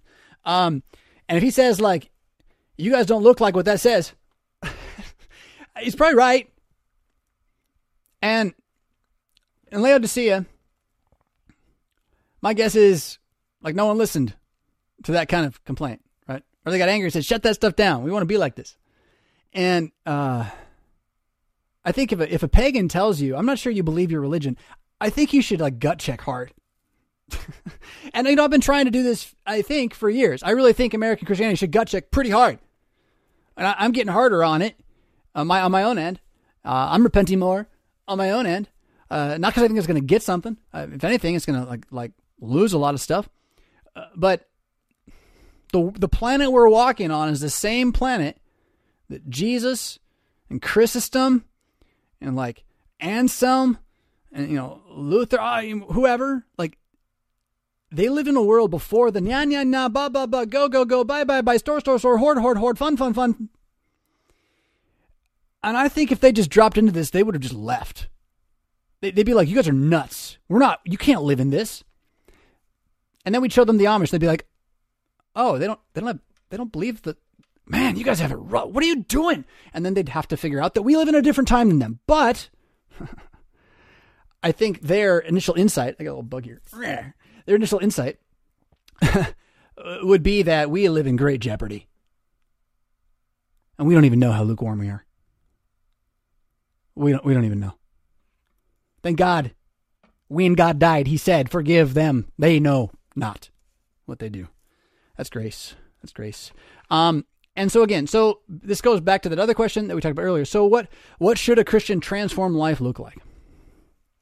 A little patience. I, I was uh, I was pondering as I came across a proverb this week. Uh, you know, I do proverbs every week on issues, etc. You can check out issues, etc. Issued issues etc.org. Uh, talk radio for the Christian thinking. And again, Proverbs, a chapter every week with me, uh, usually on Wednesdays. So uh, I was looking at chapter 24 and I found a verse I really wish I'd had at the seminary. It said something like, Do not associate with those who promote change. And as we were debating, you know, getting rid of everything about what we look like and smell like and feel like as Lutheran worship and like putting in a completely different set of things that looks more like Hillsong. Um, I wish I'd been able to just quote that and walk away more and not care that these guys are gonna be like, yeah, he's a jerk. Yeah, he thinks Jesus is nah, nah, nah. like, it's my religion, man. You, it's it's in the Bible, man. Whatever. I do not associate with those given a change. What an interesting thing. So, let me suggest that the change most Christians need right now is to stop associating with the world that keeps telling them how much they need to change again for more money. uh, you hear me? Yeah, I, I think so. So, uh, a transformed life is going to be a quieter, more simple life. It's going to be a life that tries to untether so you have eye contact with actual eyes instead of with something that they are sending you. Um, I, I, I don't know. It's it's all dystopic horror to me. Um, but it is the end of the world. It's been for a while. So if you haven't, you know, if my imagination isn't your cup of tea, that's fine. But like, I don't think I'm not sniffing nothing. I really don't. So uh, Transform Live would look like uh, you believe that what the Bible says a family should be is what a family is. And that would include, again, children. Generally, they're a gift from God, always, every time, even the third one and the seventh. And if you can believe it, the 20th, I mean, I'm not saying you should aim for that. And I'm not, certainly not saying that you better do that or you're not a Christian woman. I'm, I'm just saying you think that human wasn't worth it? Because you're a weird person if you think that human wasn't worth it. You are not Schindler and if you don't know who Schindler is, Schindler's List is a movie you should watch. Um, uh, be Schindler as a Christian, let me tell you. Uh, if we could, if we could change lives. Yeah. So, but what you don't want to get into, and, and you know this if you've been watching me long enough, fruit checking ain't a, ain't a cool thing. You don't want to live in the fruit checking land. You don't want to live where everyone's checking your fruit. My goodness, my. And so, so you don't want to check my fruit. the, um, uh, you don't want to be in a situation where every day you're asking, Am I a Christian based on what I do? You want to live every day declaring yourself to be a Christian based on what you pray for. According to the Word of God that tells you pray for this, according to Jesus. And then walk out and be what those words say you're going to be as best as you can be until you find that you're not, and then repent and start again tomorrow. uh, uh, repent and be forgiven because what you're going to be is people who are not perfect, uh, uh, who are transformed to be okay not being perfect, to be transformed into not having to transform right now because the metamorphosis is just waiting and watching right now, not getting distracted by the stories and the myths and the, the tangents. And instead, staying firm in the one history, the actual narrative, the one nation under God that is Israel. Shalom al Israel. Yeah. So yeah, I, I think I think whatever Jordan said, he's probably right on that point. I don't know what Jonathan said in return or how he took it, but um, I repent. Want to join me? Yeah, doesn't feel that bad. Feels better than the idols do. What we got? Another question. Here we go. Cafe Solo with. I just got to say, Mom Monster, thank you for that. She did that. Says, Pastor Fisk, don't miss it. I'm like, oh, thank you, thank you. All right, so uh, how? uh, Cafe says, how should we best deal with family and friends who are Christians but prefer a church where they are not given God's gifts, but are rather given enthusiasm and mysticism and emotionalism? This would be three isms. What if they think enthusiasm and mysticism and emotionalism are God's gifts? And so you really got to know what those terms would mean. Hmm. And I think uh, you've got to know what God's gifts would mean. So this gets back to what's a changed life look like? And let me suggest to you a changed life looks like one in which every week you go before your God and your king and his ambassador and his ambassador who's appointed among you to stand there in his place. And, and, and you say, I know this week, if you were to judge me according to what I did, I burn. And in that place, the gift of God is to remind you that you're not going to because of Jesus, that you're not going to be judged based on what you do outside of Jesus, and that Jesus is enough. Jesus is sufficient. Yeah. Uh, the works of Jesus are bountiful and overflowing. Out of his heart, living water has come into the spirit of the sons of men. And this spirit has not departed, but possesses you, me, us, to believe these things. So that that's God's gifts, right? And so Lutherans call it word and sacrament, but we sound goofy and weird and from another planet when we say that.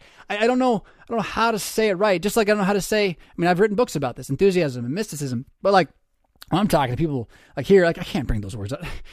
It's just they, they don't have time for that. I, live, I love among the common, the common people here in, in Rockford. It's a good place. It's a good place. There's intellectuals here, but like what they really need to know is that the body and blood of God's on the altar and it goes into your body and it's going to make you rise from the dead. So no matter how damned bad you are right now, and I'm use that word biblically so YouTube don't block me, no matter how much you earn damnation, you are being told one more time, you're my child. You're my brother. together we're going to rise because I already have. So a Christian who prefers to go somewhere else isn't a Christian eventually. Or their kids aren't, you know, I'm gonna let the judgment day put like the needle in the pin or the, the, the, the pin in the point, right? I don't know where it happens to who. I don't want to know. But I know if you want something other than the sufficiency of Jesus, whatever that is, there's a whole book called Galatians written to tell you how you've left the church. You know. So, it, how, what would enthusiasm be? It's, it's ultimately it's going to be chasing your heart, right? Uh, chasing your passions. And mysticism, I usually would mean by that to try to read the experiences of your life as God's will. Right? So, uh, apart from the Bible, with the Bible, like you're really not supposed to decide whether or not God loves you based on what happened today or yesterday, or or tomorrow. Right? You're supposed to decide God loves you based upon the fact that you're baptized into Christ. I mean, that thing happened, but that's the thing that matters, and that that doesn't just happen once, but that is always a reminder, a reality. Yeah. Uh, that you are a person set apart, holy unto the Lord, uh, even. oh my goodness. Um, and then uh, emotionalism, right? I mean, this would just be the worship of your emotions. I find it funny. Like, like, so emotionalism is bad. When you worship your emotions, this is not worshiping God. And then the peanut gallery goes, uh, you hate emotions. You are bad. And you're like, I think I'm talking to crazy people. I really do. All right. So, I mean, and honestly, like, know that when they say stuff like that Like, zombie. like, Start saying it. Oh, sleepwalker. That's a good one right there. Sleepwalker. Um, emotionalism. Sleepwalkers are definitely emotional. That's all they are. Most times they aren't thinking. Sometimes they're thinking and not emoting. So it goes both ways. But emotionalism, worshiping what it feels. Oh, we visited the church, just didn't feel right. Well, why? Oh, I don't know. It didn't feel right. Okay. Well, I mean, that's probably good for you. Kind of maybe. Like as a general rule of thumb about life, like you walk into a situation, you're like, it doesn't feel right. Hmm, I'm gonna go away. Yeah, that's that's fine. That's fine. That's fine. I get that. But like, since you can't tell me why it doesn't feel right, I'm not sure you know whether or not it was a good church because, frankly, the crucifix doesn't feel right. First time you look at it, you're like, ah, it hurts. So, so like, it's, it's the wrong stick to measure with, right? Um, emotionalism, the worship of the emotion, the believing of the emotion over and above anything, over and above the actual revealed scriptures, word of God. Yeah, yeah, yeah. Another question. Cafe is on a roll with more.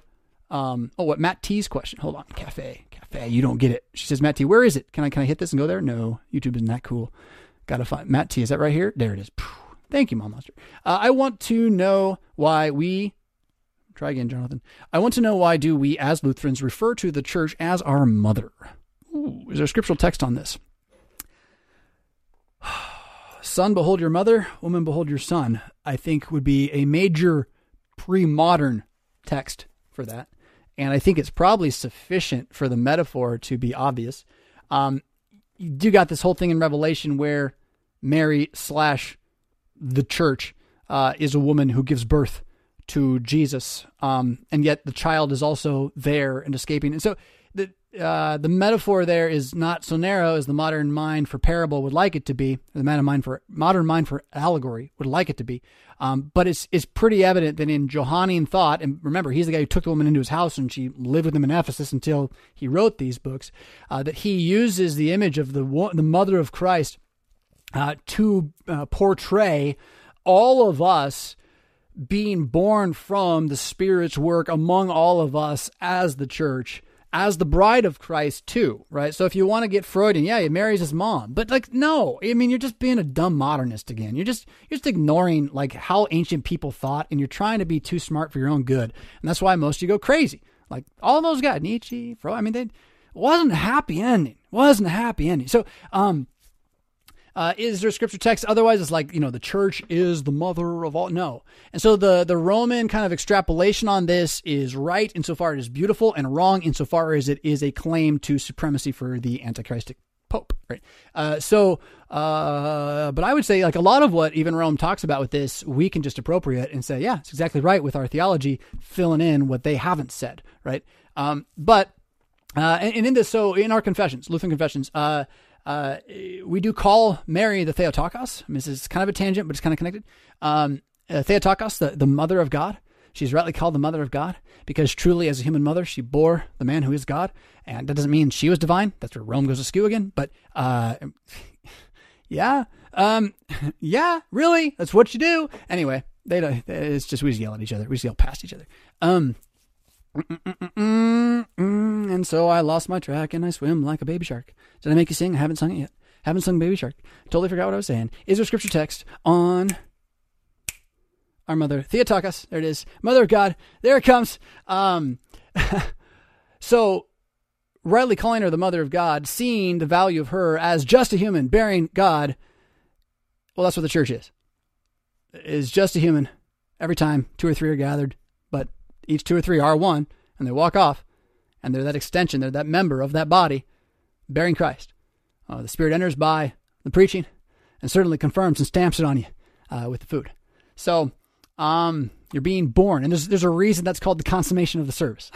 so it, it takes like all father, mother, sex, and family metaphors and binds them into one universal and ultimate woman, which each woman out there ultimately reflects.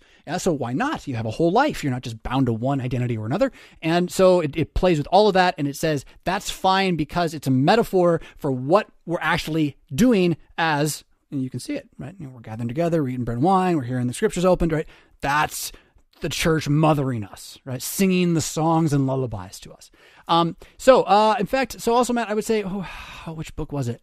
The Church She Sings. I, I'm pretty sure in one of my works, I do go into Church's Mother. Oh, what was it? It's, in Broken. It's in Broken. Oh, yeah, Grandma. Grandma the Werewolf. What a book. I can't believe I wrote that. Um, boo boo boo. James Moore says, How do I know that a pagan knows what he is talking about? you know that he doesn't. if he's read the scriptures like Jordan Peterson or, say, a Hebrew rabbi, you know that he knows what he's talking about concerning his religion insofar as his religion makes use of the truths of Scripture. But they don't know what they're talking about concerning Christianity because they're not one. And you can't until you are because it's a Holy Spirit reality. Like, it's not, you know, feel it, ooh, burning the bosom. But, like, no, like, it, you can't actually understand. To understand would be to believe. It, it, they, are, they, are, they are simultaneous. It is an awakening. It, it is a it is a new regeneration. So, um, how do you know the pagan knows what they're talking about when they, with Christianity? They don't. Even when they say the truth, they don't. They know not what they do. Take our Lord seriously. They know not what they do. They are they are sleepwalking. Okay. Um, they can smatter information like oh tidbit, oh tidbit, oh fact, oh fact, and they use it to build their own self-anointed pyramid of salvation for themselves, whatever that means, right? But they have no way to really understand or talk about Christianity. So you should assume they don't know. and what you should assume they don't know most, most is that they're saved. Not they, as in the them, uh, but you, as in the person you're actually talking to. So if you're actually talking to this pagan, this unbeliever, just assume the thing they don't know most is the consolation of salvation. Now, maybe they're like, oh no, I'm, I'm totally comfortable with everything I believe. Okay, well, they're a scoffer then. Yeah, uh, they're they're a fool. Um, they don't even know how afraid they are. They've they have completely seared their own consciences. Uh, this is not impossible. In fact, can happen in a very young age in life. I would suggest. So so like mm, it is what it is. It's the inheritance they have. What do you want to do? He has risen. I think by and large, he has risen. I mean, in the conversation, he has risen. And that's all I really want to kind of talk about if we're going to debate it all. If you want to know what the Bible says, I mean, I'll tell you. But I'm going to debate all this other stuff with you. You don't even believe he's risen. You're just you're just a pagan. I mean, you're, you're, honestly, you're just a monkey. Like that's your religion, right? So not mine, yours. So so far as you're concerned, you can go do your monkey thing. That should make you happy, since I'm respecting your religion, right? Um, but when you want to talk about mine, you don't get to. Mine's holy. Mine is set apart. Mine is written in such a way that if you do not believe it, it will condemn you as you read it. And you will take it and use it to condemn yourself more. It says that. So, like, James, that's a great question. And thank you for the man, put your own picture in the after. That's brave, man. That's pretty awesome. Scrolling, scrolling, scrolling. I saw, I saw do, do, do. Sarah say this. So many crucifix pendants frustrate me because the face is usually skewed or vague and often the body looks artificial. I guess I'm a crucifix snob. You're an art art snob. There's worse things in life. We need a few around. Um, I'm going to look at mine now. Gonna, I really like mine. I, I, was very happy when I found it. Um, it wasn't ostentatious or large um, and you know attention calling, but definitely does the job. Um, you know, and by crucifix, I mean there's all sorts of them out there. They have they have ones that don't really have the full form of the body, but they have kind of like an outline shape. Uh, so, you know, I think uh, Sarah, that everybody should try to find a focal point for prayer that they like to look at. And if you haven't found one yet, that's okay. And if you have a favorite cross that you really just like, that's okay too. I was not saying crosses are bad, right? Remember this. I was st- strictly saying that saying crosses are bad means we have to say crucifixes are better now. Because they, they authentically show you something that the cross does not. It does not. It does not uh, not by itself, not without the Christ who was on it. And you have to tell that story. And so, well, well don't tell me we can't put him on it because that's the point of the story.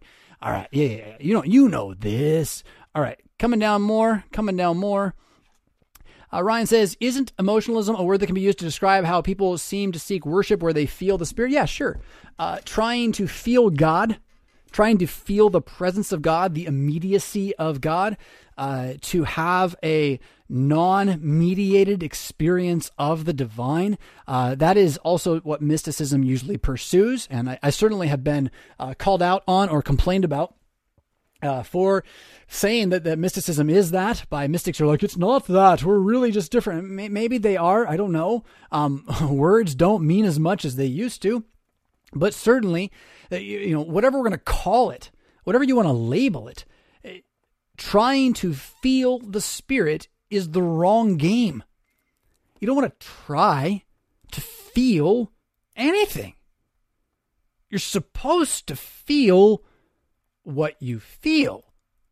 And in church, you're supposed to, well, pay attention to, listen to, hear, believe the scriptures, and they're going to give you feelings. But there is definitely a mega church movement, a para Rome, that's out there saying, well, we really have Jesus because we can make you feel the spirit here and we do it with drugs. Oh, not really, just just rock and roll. Because totally, electric music has no drug like abilities uh, effect on the brain whatsoever. It's completely normal, and everyone in history has lived with it all the time. So just walking around with it blaring in your ears all the time, completely normal, will have no effect on your psyche. Don't worry about it. I mean, think about it.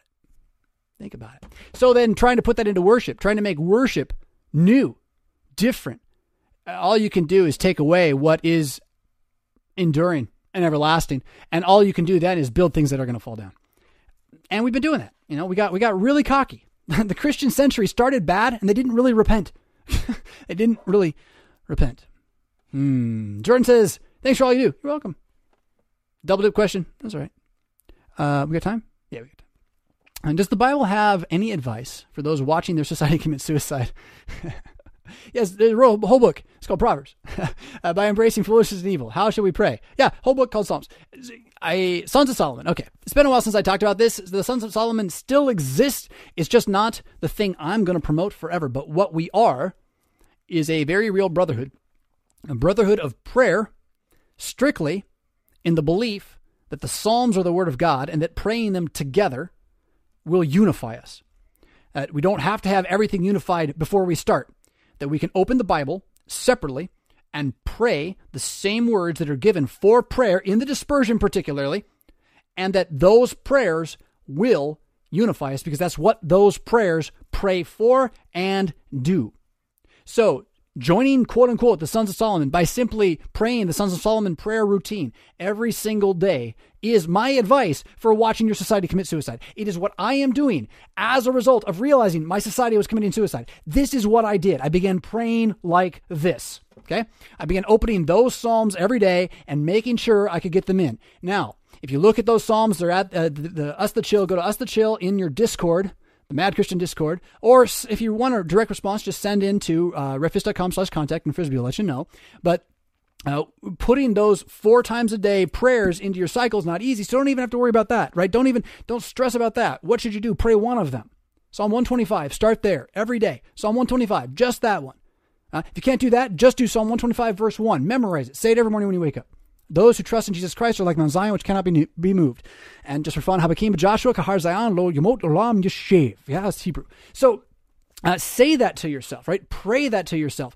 And those particular set of Psalms that, uh, that I selected for my own prayer life were not accidental. Were not accidental. So um, uh, I had given up.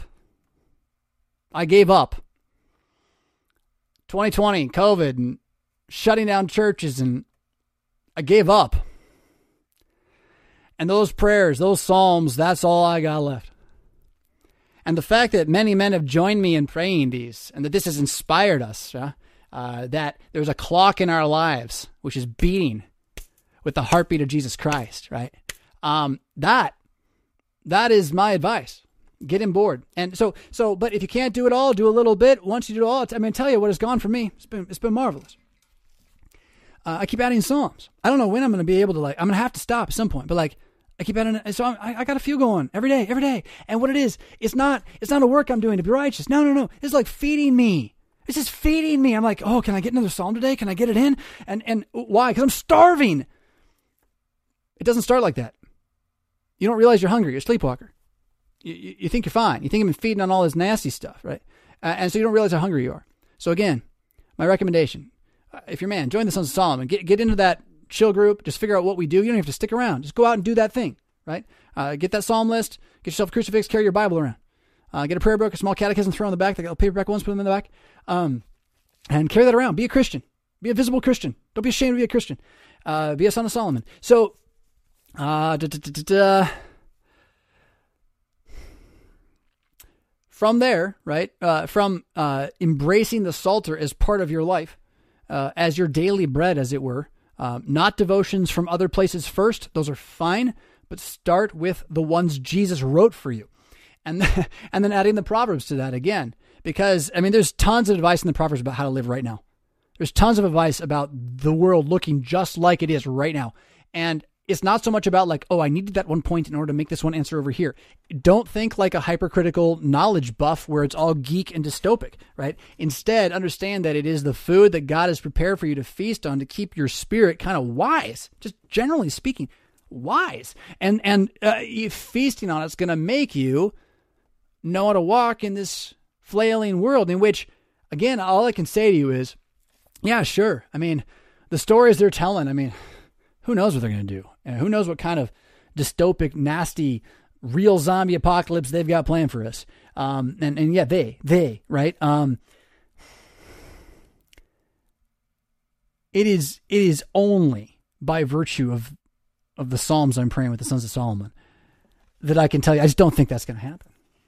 I, I just don't. There could be a war. There's been wars before. A war where you are, I mean, there's a few spots maybe where you're at, but uh, you'll hear about it, right? But like to get worried about it, to like be concerned about what you might lose in this life because of it, is to spend most of this life missing this life, protecting this life that you aren't even seeing, I would suggest.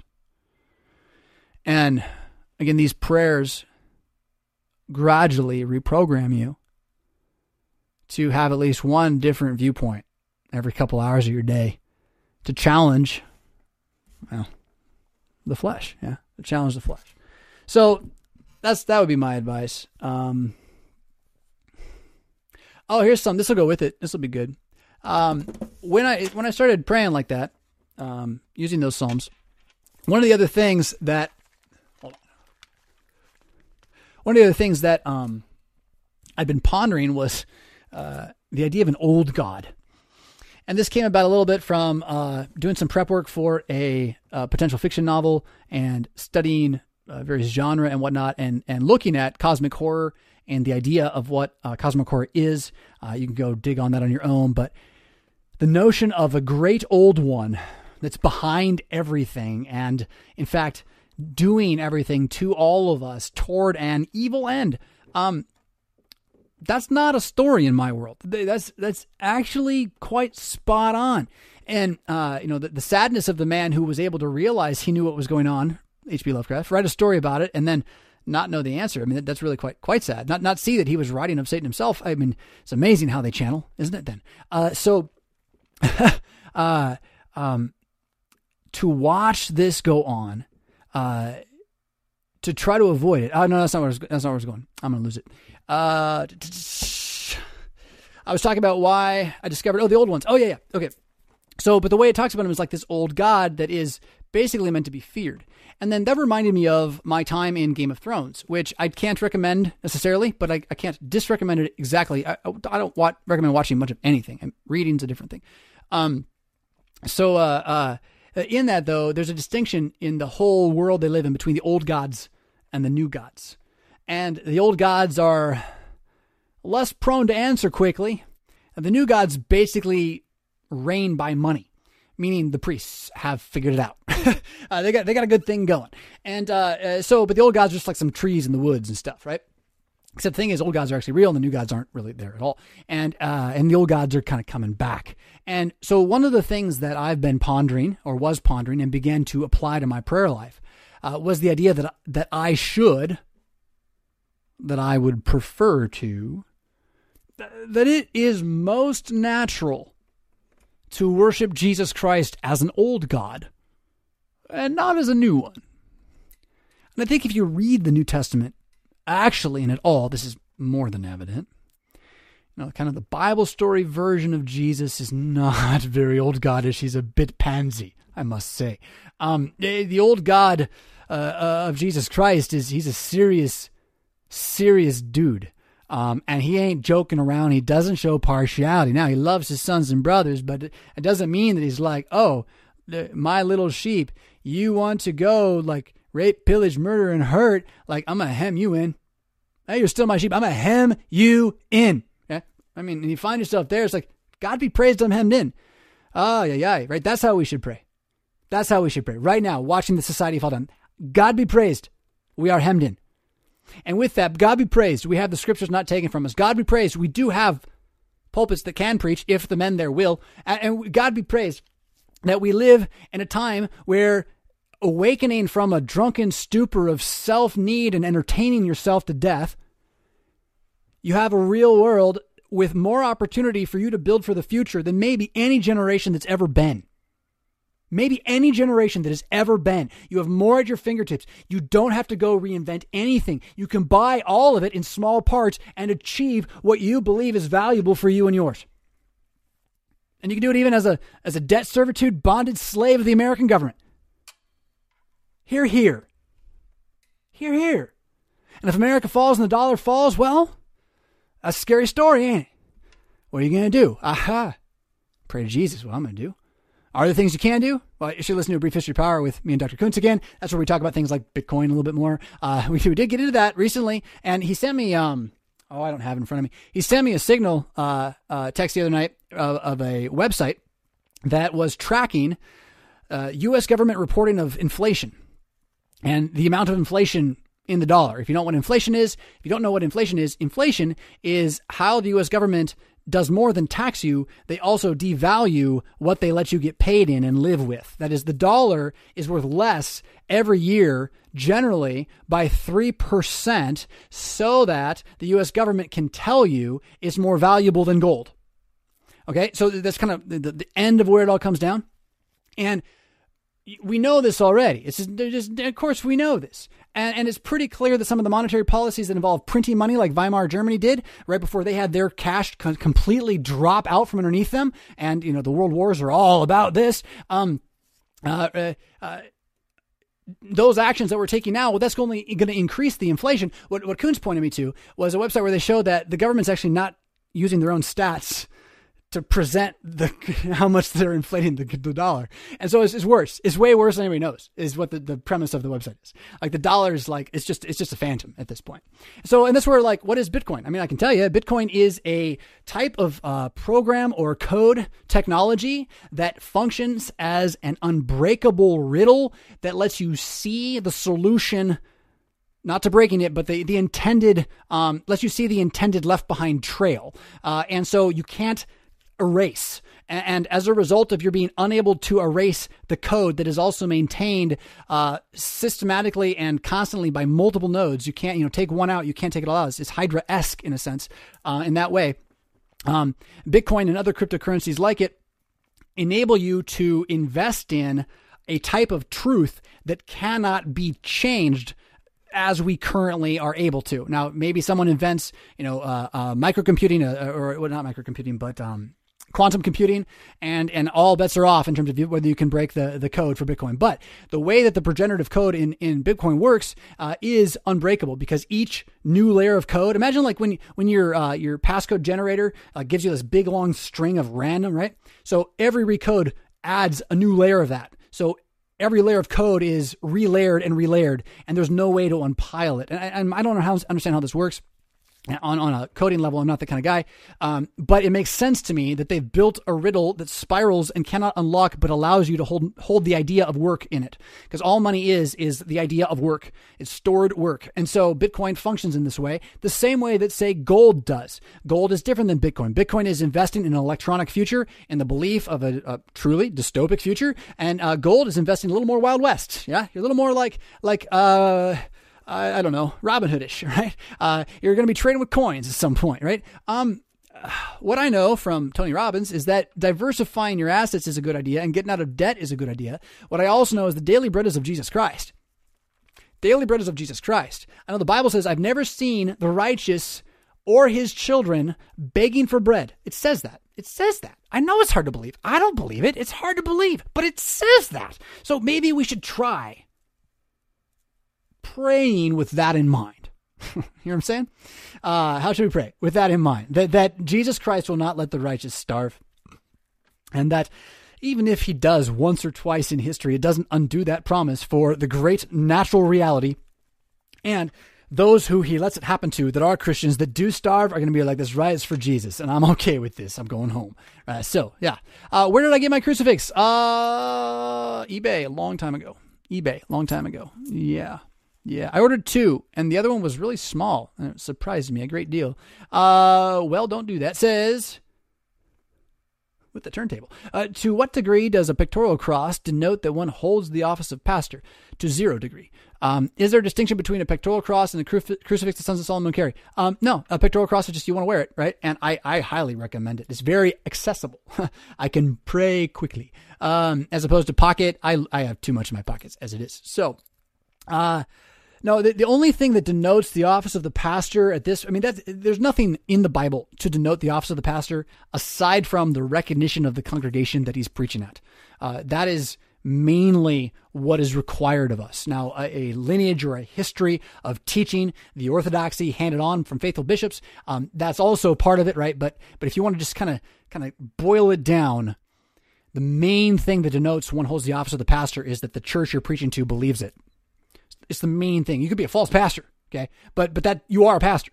You're doing it, right? Um, and so then there are other ways that some of us who do that are like, okay, there's a really kind of universal way to, to signal this, and one of those is the collar, clerical collar, or a Rome, uh, Lutherans, Episcopalians, and Anglicans, uh, some Methodists, a bunch of others from, um, say, like uh, uh Episcopal Methodists and whatnot uh, uh, more historically black churches, uh, they'll wear this this uh, collar, various colors, but black's kind of the historic one. Purple is more of a bishop color. Red is the cardinal color. White's the pope's color. So why are you buying that, dude? That's weird. Anyway, um, uh, those tend to mark someone as someone who's not only been called by their congregation, um, but who has been called by a a para church organization of congregations, a church body, as it were, and has some like larger uh, systematic authorization probably within that group, and so can be called upon publicly in different ways. Um, and then uh, in the LCMS, the Lutheran Church Missouri Synod, a lot of times in the congregation, a stole will be the thing that marks a pastor if you're looking for the pastor. That is, along with uh, some sort of vestment or robe, he will have on a, uh, a piece of cloth that hangs around his neck uh, and it looks like a yoke uh, on an ox, and we have decorations and symbols on it. But that that yoke is uh, a yoke of office. So think of it like in the ancient Roman world where you've been walking around with a toga and you have this colorful thing that you wrap around you, and maybe it's got like family name on it and a bunch of like authority on it, and you walk around with your, your pretty colored, you know, thing. That's just stole, right? And then the higher office, you'd have more official ones. Um, and so you know, this is still a tradition from third century, second century, third century, uh, fourth century uh, Romanizing of of the Western Christian Church, and it's not necessarily bad. It's it's a signal, right? So you send the signal, you send. I actually don't wear uh, a stole very often. I tend to wear a chasuble, which is a larger piece that the stole's supposed to go under, but I can't see it, and I I, I mean I guess I could. It doesn't fit. It doesn't match all this stuff. Anyway, um, but uh, uh, you know, I wear that larger piece because that is the vestment particular to the Lord's Supper celebrant, the one who, who speaks the words of institution, and the stole is more just uh, particular to anybody serving in an, an uh, ordained or officially recognized office. Um, also, what I find fascinating is that the alb stole combination in the LCMS has no real historic bearing in the ancient world. It's very strange. Uh, the alb is the undergarment. It's it's your underwear, and so you're supposed to put the alb on, and then you put the chasuble on over the top, or some other thing over the top. Probably not just a stole. Um, so I I don't know. It's the ancient world. There's symbols that they are here. Um, we use them as we use them, uh, but really the the final degree of what denotes one holds the office of pastor. Like, well, if one de- desires the office, they desire a noble task, and they are to be uh, tested. And what you are to find is that both their life and their words align with Scripture in an irreproachable way, so far as you're able to tell if you're the ones that are going to be saying to this person, preach and teach. Uh, and um, so, to that degree, uh, we also recognize that the church doesn't make pastors, Jesus does. And the real sign of a, of a Christian pastor is that he preaches Christ. And he can't help it. He opens his mouth and he does it. It's it's not on him. It wasn't some great insight he had. It's he's we're not prophets. We're not prophets. Uh, we're like the judges, kind of, but we're not really. We're we're shepherds. How do we shepherd? We call out the name of the good shepherd and we announce what he has done, and we can't help it. We're driven to it. Woe to us if we don't. For us, it's, we have to hear it, so we got to say it. Yeah. And for the rest of you, we're sent for your sake. Um, and then how do you recognize that, right? You don't just let anybody who says, I want to speak for Jesus come in. They must be tested. But, but see that uh, kind of the sign of the office of the pastor is a man who can't help but talk about Jesus. Uh, that should be the first, first sign. And if he, if he's talking about a lot of stuff that ain't Jesus, well, what are you doing? What are you doing? What are you doing? How do you find the Mad Christian Discord? says Garden Variety Stitcher. You got to download the Discord app, and this is awkward, but it's like escaping Facebook and YouTube all at once. It's like it's like diving toward a maybe it'll be here for us 10 years from now location. And uh, as long as we don't get real racist in there, which we don't. So, whatever that means these days. Uh, so you uh, go to uh, either Mac or PC, doesn't matter. Get yourself your app store, uh, get Discord. You're to have to log in, create an account uh, you, you're going to ignore most of what happens in Discord. Discord can let you do many other things in life, but you don't really need any of that. All you want then is to search for Us the Chill in the uh, server search engine, which is uh, just up in the left hand corner. I think you can just type in, and you, will send a request to become part of our server. Right? It's like you're joining our kind of private Facebook, and uh, and you will be dropped into Welcome to the Madness, a room where nobody talks. but you'll see that all these other people have been dropped in. You'll see there's lots of little things say welcome or happy or you're here's a yay and all this kind of stuff, like little pictures to make you feel happy for being there. And so if you come back, you'll find people said, "Yay, you're here," even though no one knows who you are. But on the left, then, once you're in, you're going to see that in this server there is a host of channels, which we're going to probably clean this here in the next couple of months. But it's it's great. There's a lot going on in there. Um, a host of channels devoted to mad Christianity about this, that, or the other thing. Uh, it is Fight Club. It is a place where we want to be able to disagree and be kind, be disagree and not believe that we hate each other, right? To actually be able to debate fight, um, but also recognize that we are all walking on the same journey. In this, then, the place is subjected to my tyranny, which generally means that if there's a real fight going on, I give you my answer, and that's the one you're supposed to accept for the group, and just let's get over it now, guys, okay? And we move on. This worked out pretty well. So, you know, you're welcome to come in. We've got, it continues to grow. We get all sorts of diversity in there. It's, it's a water cooler. It's a water cooler. And hopefully it'll be your last stop on the internet before you put your phone down, go do something real. So, um, that's how you find it. You get the Discord app, search for Us the Chill in the server search engine. Send it, uh, if you really can't do it, uh, send a comment to uh, revfisk.com slash contact and we will we will put somebody in touch with you. We'll put somebody in touch with you somehow, some way. All right. Amy says this. Oh, we're over time, but that's okay. Amy says, Pastor Fisk, your recommendation for reading the Psalms has completely changed my personal Bible study to a wholly different. Are you saying you had your life change? Amy, I, I think we need to like walk this back. I think you have to stop reading the Psalms because you've experienced life change, and we all know that life change is not what Christianity is all about because the evangelicals do it wrong. It's a changed life, Amy. It's a changed life, isn't it? So much better. Oh, your word is a lamp unto my feet and a light unto my path. Hmm. I'm just scanning all. You guys are having a great conversation. I'm scanning down, scanning down, scanning down. I lift my eyes to the foothills of Zion, from whence my salvation hastens. My help comes from Jesus Christ, maker of heaven and earth, who neither slumbers nor sleeps as he watches over us like a shepherd, watching over his flock. So Jesus Christ watches over his people closer at hand, and the shadows that we cast, and the blood that runs in our veins. The trail of our steps are all at his direction. Yes, Jesus Christ directs your feet, both venture and retreat, from this time forth and even forevermore. For Jesus Christ is your refuge, your fortress, your God, in whom you trust. He shall deliver you from the snare. He shall hide you from the deadly pestilence. His faithfulness is a shield and buckler. One thousand may fall at your right hand, ten thousand at your right side, but you shall not be moved. You shall only look with your own eyes upon the recompense of the wicked while no plague comes near your tent. You shall tread upon the lion and trample the serpent underfoot because Jesus Christ will answer you when you call to him. Because Jesus Christ is your shepherd. So you shall not lack. He'll make you to lie down in green pastures. He's going to lead you beside fresh waters. He's already restored your soul. So that, yes, though you walk through this vale,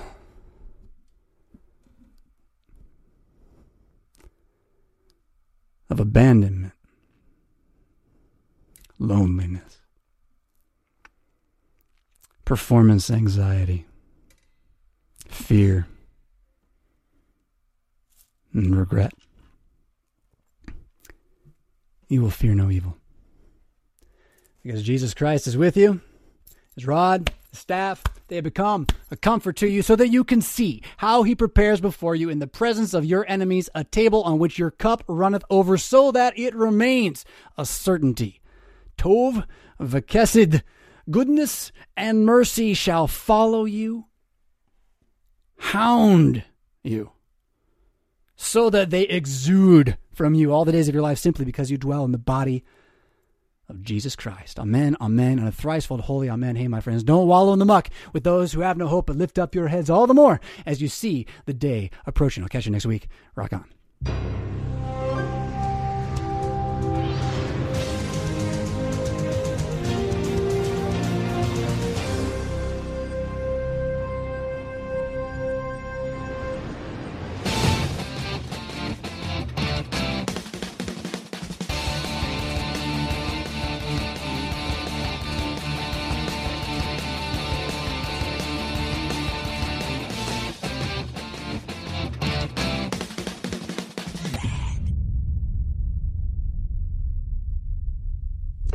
Was that worth a dollar?